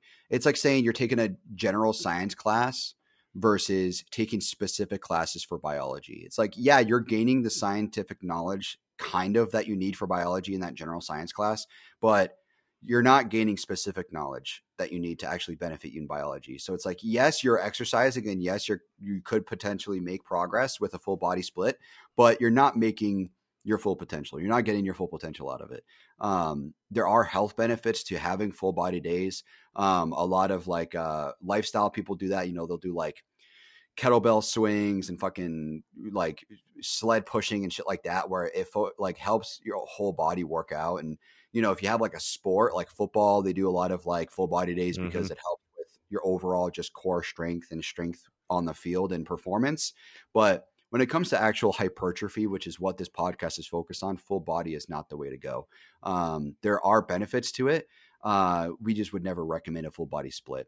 Uh, if you were to do something remotely full body, uh, and that's the way you want it to go because you don't want to be in the gym that often, what I do recommend is a push day, then a pull day, then off for however long you need to be off. Um, that way, you're you're not hitting your whole body you're hitting half your body one day half your body the next and then you're moving on to your rest days and then you go back at it. So that would be like chest tris um glutes and quads and then you do like back bis hamstrings and calves. Like that would be and you do like two movements each or something. Like that would be you know, you might be in the gym for like hour, hour and 15 maybe if if you go kind of on the lower side for rest time, but that would be what I would recommend versus a full body. A full body day is just is very hard to find the benefits out of. Um, you know, you can have health benefits with it. Um, stay active when you are older. If you're over probably 70, I would say like do a lot of walking, do a lot of very, very lightweight movements with dumbbells and stuff. Lightweight. Yeah, just just staying just staying limber um, is what you need to focus on if you are on the older side um, of things. And uh, that's what I would recommend to people like that. And just keeping your cardiovascular system healthy, keeping your joints healthy, keeping your bones healthy. That's what you need to focus on at that point. But if you're on the younger side, especially focusing on bodybuilding, full body splits are not the way to go. Um, uh, even even push pull legs is still like very iffy whether or not that's even truly beneficial versus like a body part split focus um, that we've been talking about. So full body has its place, just not in bodybuilding and not in strength training. Um, strength training obviously is a different animal to talk about because uh, the way powerlifters and strength trainers focus, um, don't even mention power builders. I hate that topic. Hate power building topic. Um, but strength training, uh, it's a lot of five by five sets or you know couple rep sets up to five um, and they do the th- main movements, which is bench, deadlift, and squat, and they do that like you know every day or every other day in the gym, and that's what they focus on. So they're not necessarily hitting every single muscle group, but they might do like you know some deadlift, squat, and bench, and then they'll go hit like hams and glutes a little bit in in like a almost like a higher intent or higher volume focus so that they can build some muscle on top of the strength. So that's a whole different ball game. As far as hypertrophy goes, full body is just really hard to incorporate. Um, you can incorporate it if like you're on vacation and they kind of have like a shitty gym. You can't really do like a full dedicated back day or a full dedicated chest day or something. So you just kind of do like do like a, a general idea day or like just kind of full body day or upper body day and lower body day or something. Like that's a different story for like short period. And then like you mentioned Stoph, maybe like a full body day like once a month or something to kind of shock everything, to hit it all at mm-hmm. once, just leave fatigued as fuck, um, and to recover from that. And that's, I mean, even then, it's like you really sh- like once a month, maybe if that. I mean, I can't remember the last time I did a full body day. Um, I genuinely can't remember. Honestly, I'm trying to think. Um, probably during COVID, like right at the start of COVID, I think. I think that's what yeah. I used to do. I used to hit like um, a little bit of, of everything with body weight and shit every day because that's all I could do. There's no gyms open, so I think that's what I was doing. Um, so I mean, it, it's it's hard to really incorporate that. There, that split is out there. You will find signs backing it in different ways, but as far as hypertrophy goes, I just can't recommend anything less than a full body day. I'd rather you see you do a push pull day than the rest yeah. day, and then push pull day rest day than a full body day. So, um, but yeah, that's that's you know my opinion of full body days ultimately. And we haven't even touched on the most legendary of all splits, the zero days on, seven days off split. yeah, never training. only VR movements. You only play That's a thing now. You know that VR gyms. Yeah, it's I I've seen it. I've seen the ads for it. It's interesting. I think here's my thing on it. I think that that has a place. I think that that's a utility people can use. You know, I I was reading comments on it because there's like different games you could play that keep your body active, kind of like what we was doing with like Wii Fit and sit and shit.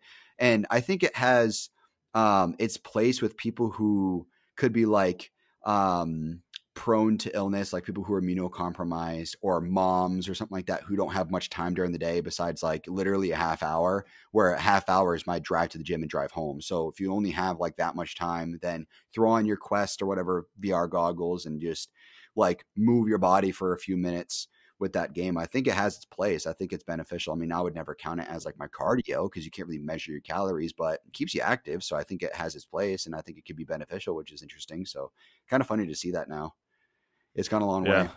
And uh, well, I was gonna say though, the Wii Fit thing never really took off the way that this is taking off. Um, yeah. So yeah, I think Wii Fit was. I mean, looking back, I mean, it's.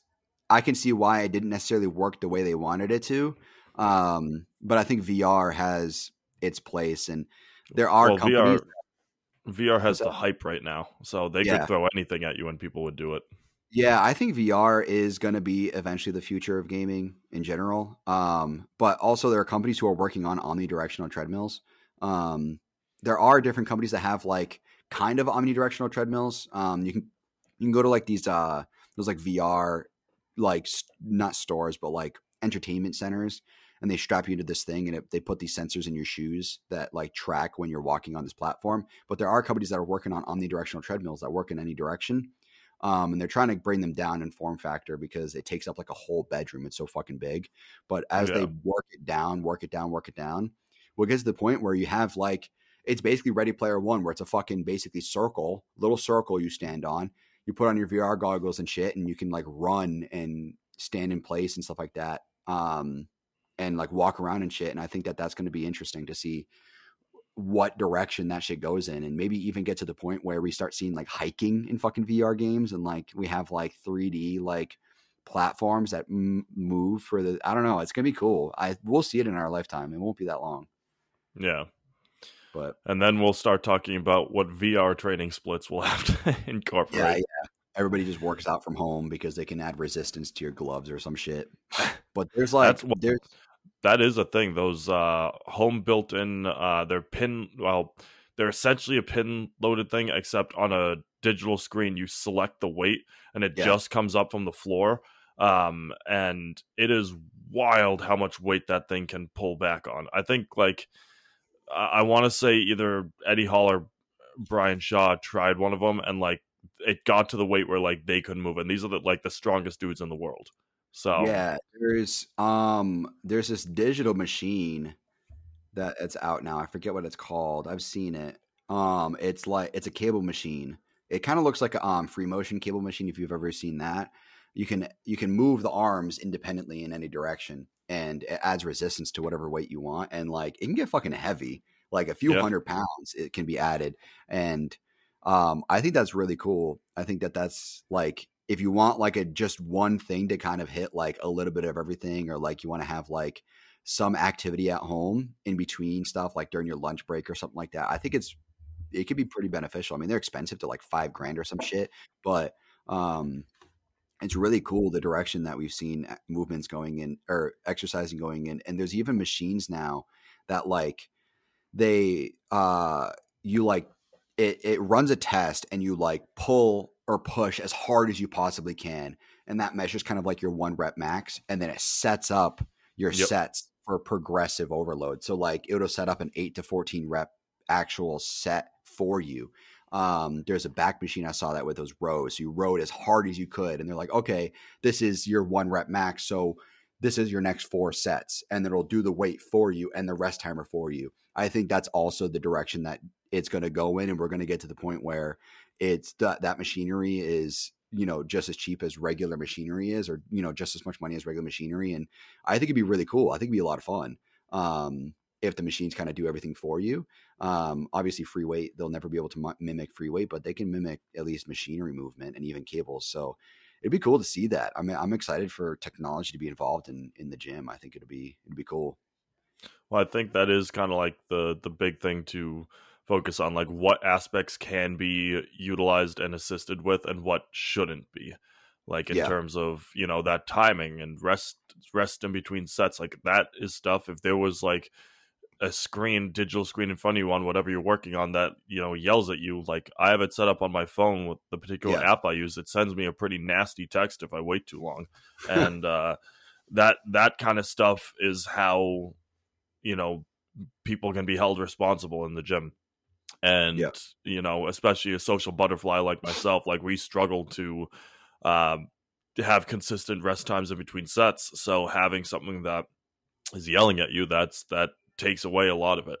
Um, yeah. But of course, you don't want to become over dependent on it because then let's say you go to a gym that doesn't have it or if you just need to do work at like some workout at home you just don't have that built-in discipline because you rely on an external device to do all of that for you i mean that goes for anything um, but mm-hmm. in this particular aspect we're talking about working out um, so i do agree I, I think it's a pretty cool uh, future but nothing is ever gonna take away from, like you said, the free weights. Like I, for like, if anyone tries to take away a squat rack from my gym, I'll be I'll be throwing hands. So yeah, yeah, nothing will ever be able to replace free weights. But I did see a squat rack um, that's out now that you can get, and it's it it's the the the supports. You know, basically where you drop it, the actual safeties move mm. with you. There's a camera built in, like there's like cameras built in throughout the machine, and as you squat, the safeties move down with you and they move up with you. So if you drop the weight, it only drops like six inches. So yeah. I think that's really cool because you'll never need a spotter. Um, and I think that that could be the future of free weights. I think that as far as bars go, like a bench, like there's like a safety that moves up and down with you as you bench the uh, bar. Uh, and if you ever need a drop, you just let go and it drops like three inches or something. I think that could be the future uh, for that, as at least. Um, you know, there's all different well, kinds. See, the bench press one would be tough though because your the bottom of your rep is so close to your chest that there can't be much wiggle room to throw a safety in there. You know. Well, yeah, I think what it would need to do is kind of see where your chest is at, and mm-hmm. then go like right where your chest is because I, you know, when I do when I do bench press, I touch my chest. But if it's like a half inch lower than that, and like when you're dropping the weight, it'll compress your chest. So if it's just low enough to where it compress where when you're compressing your chest, it stops it from compressing any further. That's what it would need. Um, so I think that's that's how they would incorporate that. Squatting and deadlifting. I mean, you don't really need a safety for deadlifting, but for squatting, um, it's much easier because you just it just follows you all the way up and all the way down. Um, there is no like bottom to it essentially. You just it just follows you down. But there is a bottom for, bench, so that would be harder. For deadlifting, I can see someone developing a form machine that forces you to keep your back in the uh, in the arc position that it should be and not hunched. Like I I can see some kind of if it's a belt or frame piece that gets added onto you as the person and like bends with you whatever but it f- forces you to maintain the the the mini arc that you should have i can see something like that coming in i wonder how that would work i'm trying to think of like how a machine could keep you in form. I think of it like a golf swing machine. How you put yourself in a in a machine, and your your path is the path of your golf club is completely dictated by the machine that you set up, and it forces you to build muscle memory oh, that way. Oh. And so if you so if you put like a I honestly you could do it with two like two pieces of wood, one one belt bent at an angle that rests on your back, and one straight up behind you and it just bends with you and forces you to keep your back you know like tucked like that instead of hunched over when you're trying to yeah. squeeze out that extra one i could see something like that the only problem with that is there are people there's two things the only problem with there's only two so there's two problems with that one there are people who have naturally bent spines um you know we have a friend nick who has kind of like it's harder for him to it's not that he has like scoliosis or anything like that. It's just like when he's trying to flatten his back, it's harder for him. It's just the way he, his his body's built. Where for you and I, especially because we're taller, it's easier for us to build to to flatten our back.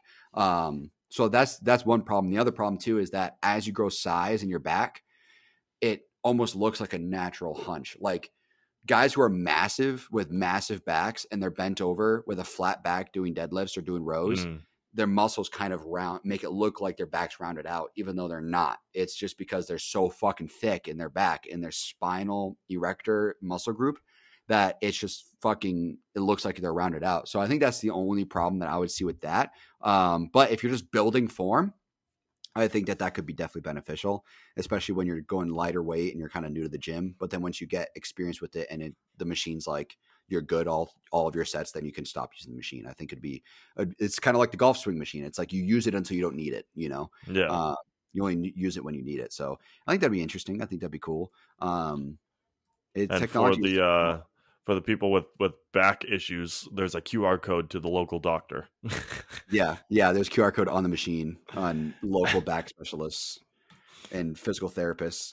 Um, but there's also machines now too that uh, like there's a row machine that went viral a couple years ago um, where it like there's a there's like a circle and you have to keep the circle within the path on the screen. Oh, okay. And it like that teaches you how to do like time under tension. So to be like you blast through the positive and then it you like the, it's like a game kind of. When you let go of the weight, the ball moves down. So you want to keep it within the designated path. Um, and like it teaches you how to do the time under tension and proper rep timing. Um, so that was cool to see. Um, I think that that's beneficial to people who are newer in the gym. Um, and it, it, keeps it entertaining, especially for like kids, like, you know, 11, 12 years old. It was hard for me to go to the gym because I just wasn't entertained. It was just hard and I didn't like it and I was sweaty and exhausted. But like if I had something like that, it would keep take my mind off of whatever I was doing and kind of put me in that screen. And I'm like, okay, I got to keep this ball within that. It's kind of like a game. So yeah, um, I think that's cool. You know, so there's there's definitely technology involved now in the gym, but it's going to take some time because a lot of these machines are extremely expensive, and a lot of gyms can't really afford that. You know, um, I mean, the gym I go to is thirty bucks a month, and I don't see any more than like five or six people in it. So I mean, I don't think they can afford a twenty thousand dollar row machine. you know, hmm. so um, I think that's more built for like Equinox gyms or something that are like three hundred dollars a month or some shit. You know what I mean? But we'll see. Well, I was we'll gonna say the the little dot thing. That's almost like a game. That's not even like for kids anymore. Like uh, when I'm at the gym, I get my mind is wandering, and if I have that, that focuses me in, and uh, or even like that prevents me from being put on a girl's TikTok. Like that, that right there is like that that focuses my my mind and eyes on something. yeah, you're no longer glancing at butts for a split second and getting blasted on TikTok.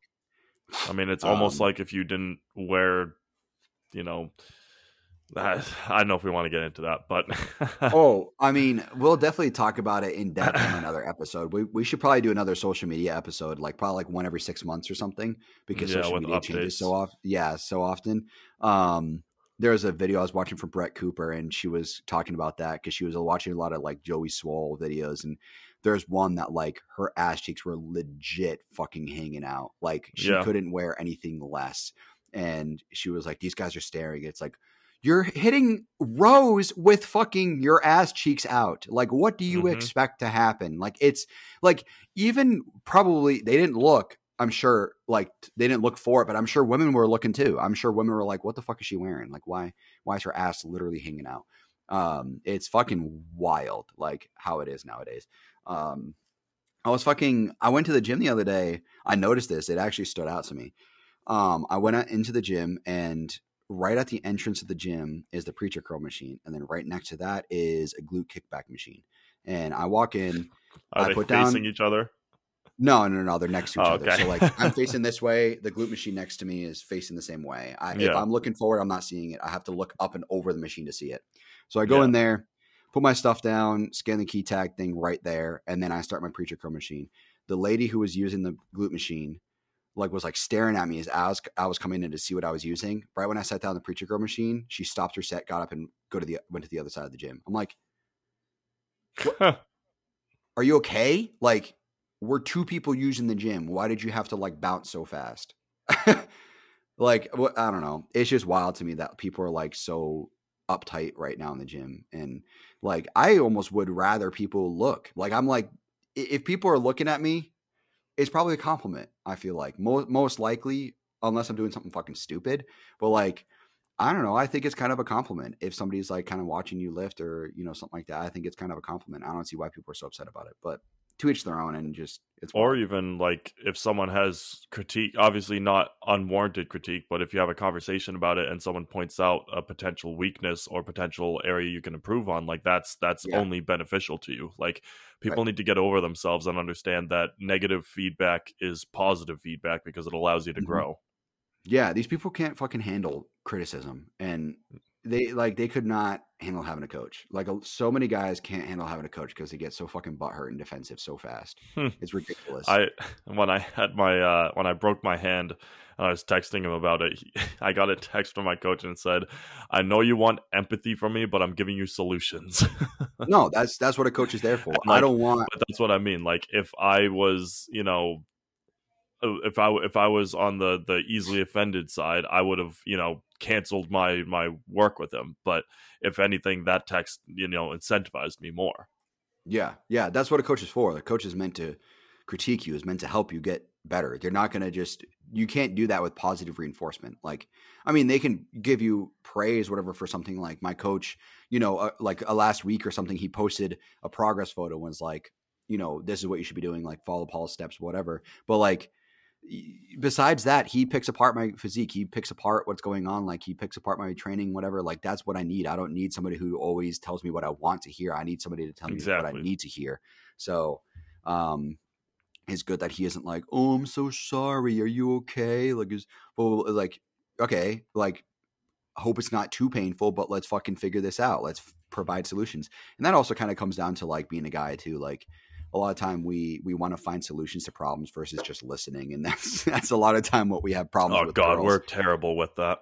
Yeah, my sometimes like I try to figure out a solution for my wife and she'll just be like, "Shut up. I just want to rant. I just want to fucking complain." And I'm like, "Okay, yeah. okay, okay. Okay. I just naturally want to find a solution for you. I'm sorry. I'm just a guy. I'm sorry." and then and then you're immediately going, "What's the best way I can listen? What's the best solution to this?" I'll just shut up and go, "Mhm, mhm, mhm." That's what I do and just look in her eyes when she's talking. If I'm looking at anything else, she doesn't think I'm talking to her or I'm listening. So I yeah. just got to fucking like fucking tunnel laser vision. beam in, yeah, tunnel vision into what she's saying for a second while she's ranting and complaining. So, um, yeah, I just I got to stay on top of that. But um, yeah, it's just being a guy in general, and I think um, it's it's I don't know how it is being a female coach. I can only imagine it's probably difficult because women are generally more emotional than men. Um, we can kind of a lot of us, not all of us, a lot of us can kind of shut that emotional stuff down and kind of get critiqued and um, I know plenty of guys who are very defensive and are very emotional about getting critiqued, but I wonder how women are. You know, I think it'd be kind of interesting to see like the conversations that women have with like a, a male coach or female coach that gives them harsh criticism and gives them like what they need to actually work on. You know, uh, I think inherently though, to be a bodybuilder, you need to be able to take criticism. You're not going to last in bodybuilding if you can't. But I wonder what people starting out is like.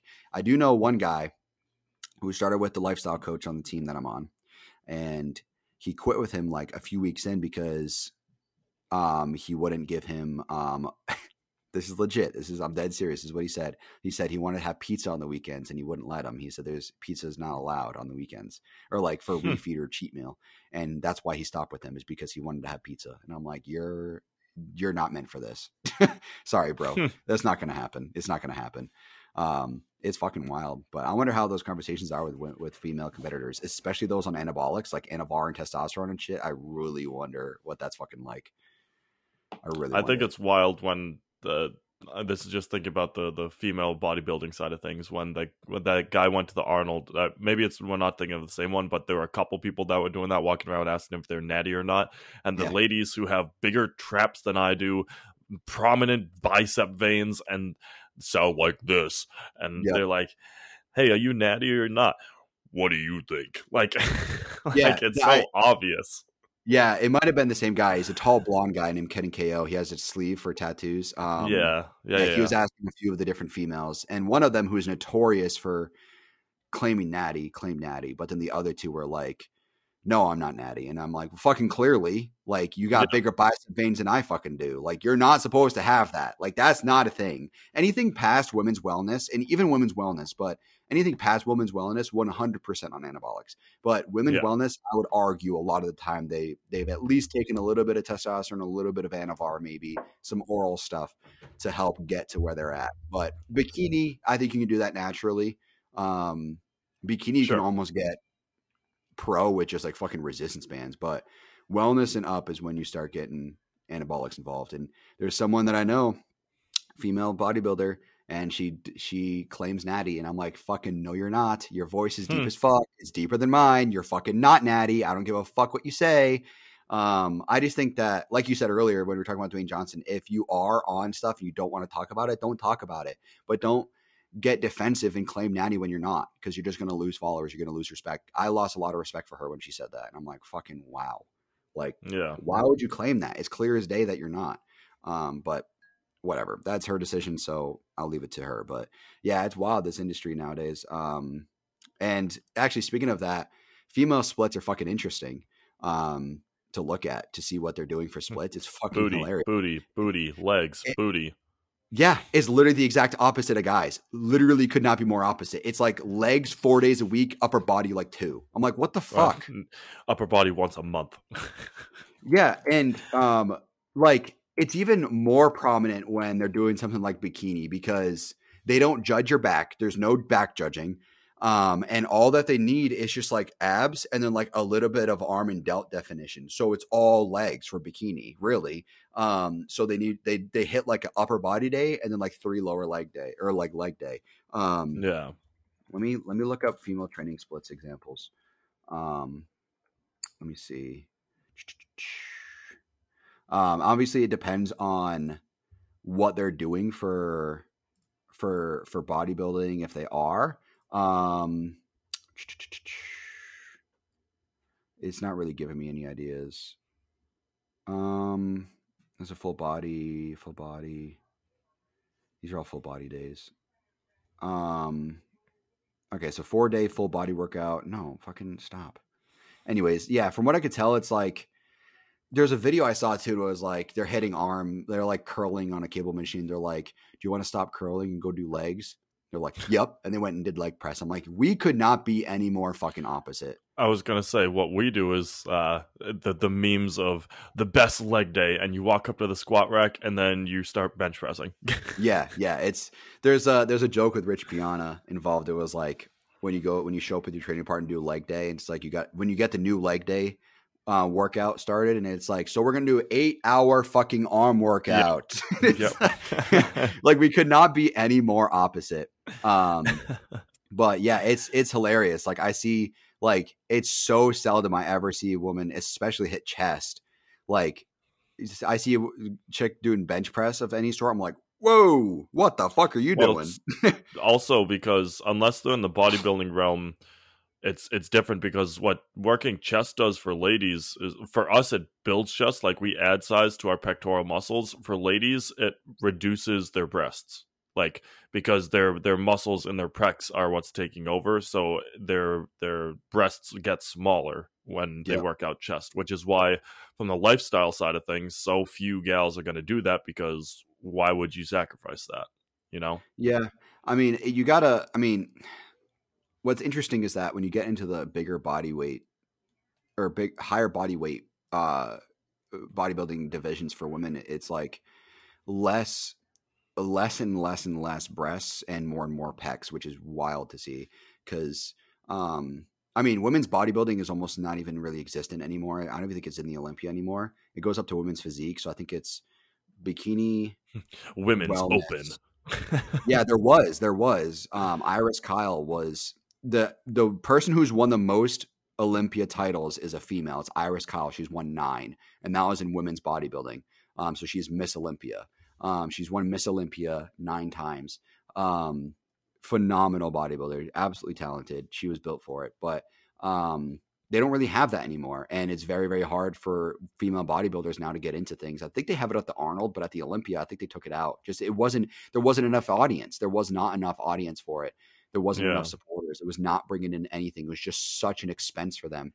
But um, so I think it's bikini wellness, and then I think physique, and that's it now. But what's also interesting is that in physique, like most of the judging I think is a performance. It's not even like your physique. I think it's like 40% your physique and 60% of performance. And it's like a dance routine. It's a choreographed well, that's, routine the at the uh at the Arnold they had the uh the women's um lifestyle and they're wearing almost costumes. Yeah, so that's I think that's is that physique or is that was that no that's life that it's called lifestyle the the division they're still you know they're still diced you can still see abs and whatnot but they're yeah. wearing like headpieces uh yeah. forearm wraps with like designs and whatnot um yeah. it's it's a whole thing yeah, so that's what's interesting too is that like for all of the men's bodybuilding, there are like routines as far as your posing goes, but it's not like dancing or anything. With like the women's physique, there's like a fucking performance that's yeah. choreographed and danced, and they have like prosthetics and shit and all this makeup done and whatnot, and it's wild. Um, it's interesting to see that, but um, we'll see what if men's ever goes in any sort of direction like that, um, because men's physique is more so putting on a show. Um, it's it's a little bit more of a perform. So like there's posing routines, and that's like a performance. But with with men's physique, it's you're not posing in a sense. You're trying to like put on performance of like this is what's supposed to be ideal. And with classic, yeah. it's like posing to highlight the muscles, where men's physique, the performance is just standing normally, essentially. And it's like it's a different kind of world. Same with same with men's open. It's a different world. And and you talk to anybody but who anybody who's in men's open, it's like you're obese. Noel Deyzel talks about it. He's like, um, it's like you're obese. Like that's how big they are. Like Noel Deyzel's yeah. like almost 300 He's pounds. Yeah, and like it's you're literally moving around like you're obese, like you're fucking. It's you're winded all the time. You're mu- muscle. You're moving around all this fucking muscle, so it's hard to do things like posing routines and dancing and shit like that. That's why it's not involved. But um, yeah, men's physique is a performance. You're not posing. It's not a posing routine. It's a performance. Um, where with a posing routine, you you highlight individual movements and you just want to seamlessly move from pose to pose.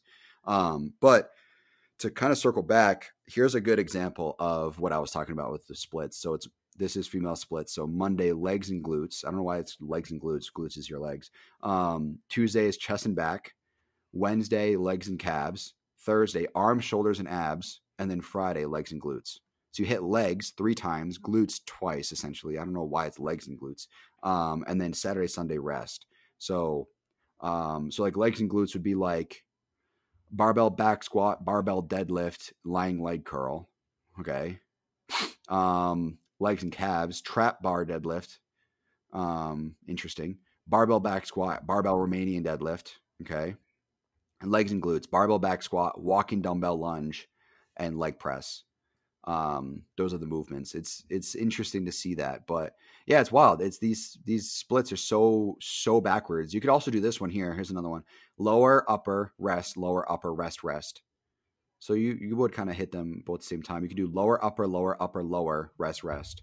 So there's so many different kinds of splits that women can do, but it's like literally the exact opposite of what men do. So take what men do, flip it, you got women's splits. yeah. it's wild. But yeah, I mean, I think th- at the end of the day, your split is going to come down to your goals and what your body responds to the best. Um, when you're prepping for a show, you got to kind of train less. Um, you don't want to inflame, especially peak week. You don't want to inflame your muscles, so you're going to be training less with less volume. Well, you're going to be training high volume, but overall less sets, and you're not going to be training as hard as usual. So you do like you don't really go to failure on anything. You might do like 14 to 20 reps for a lot of your sets and you don't really go to failure. You just kind of move. Um, and then, but like when you're, when you're in the off season and, um, start of prep, it's going to just come down to what your body responds to the best. And then from there, also like what you need to work on, you know, off season, you need to build the size, but then when you're prepping for a show, what do you need to cut down on? What do you need to kind of improve, like last minute tweaks? Like what, do I need to come in with more full of an incline, you know, or upper chest, or do I need to come in more full with lower lats? Like, what do I need to improve in the short term to to come in with a better full package? Where off season is really when you make those make those progress steps, you know, building the muscle size. So uh, your split's going to depend entirely upon, like I said, what you what you need to do, where you're at in your your journey, and um, what your body responds to the best. And no no split works for everybody. There's no one size fits all. You're going to need to experiment. Um, I've experimented with different kinds of splits, and also at the same time, when you experiment with these splits, you need to experiment them with for for a few months. You need yep. to do it for a few months to really understand whether or not it's actually beneficial, and and if you're responding well. Um, you can't do a split for two weeks and then be like, yeah, it's not really responding well, dude. Your body hasn't even adapted to it yet. You're not even you yeah. don't even your body doesn't even know you're doing that yet. So give it a few months, then be like, okay, this is the progress that I made with the exact same shit over three months versus this one over three months. And I made more progress here than I did here. So let's go back to this split. And that's how I've been able to determine six, six day split. So um, I don't re- recommend six day splits to most people. Honestly, um, I'm kind of in the minority of splits. I think less than six days a week is is way more common than six days a week. Um, so most likely you're probably not going to respond well to six days, but just for me, that's just what works well. So at the end of the day, that's what you need to do listen to your body. Yep. We always say that. Listen to your body. Listen to your body and actually be smart. Think about things. yeah, yeah. Don't just don't just go into it willy nilly and not plan for anything. You got to stay hmm. consistent. That's how you know if things work or not. Yep. But with that, guys, uh, we'll be back next week with another episode for you guys. I hope you enjoyed this one. And of course, keep sending any feedback that you guys have. Mm-hmm. Yep. Comment, send us emails, like, whatever, reach out, and we'll address it later on. Cool. All right, guys. Till next week. All right. See you guys. Bye, everybody.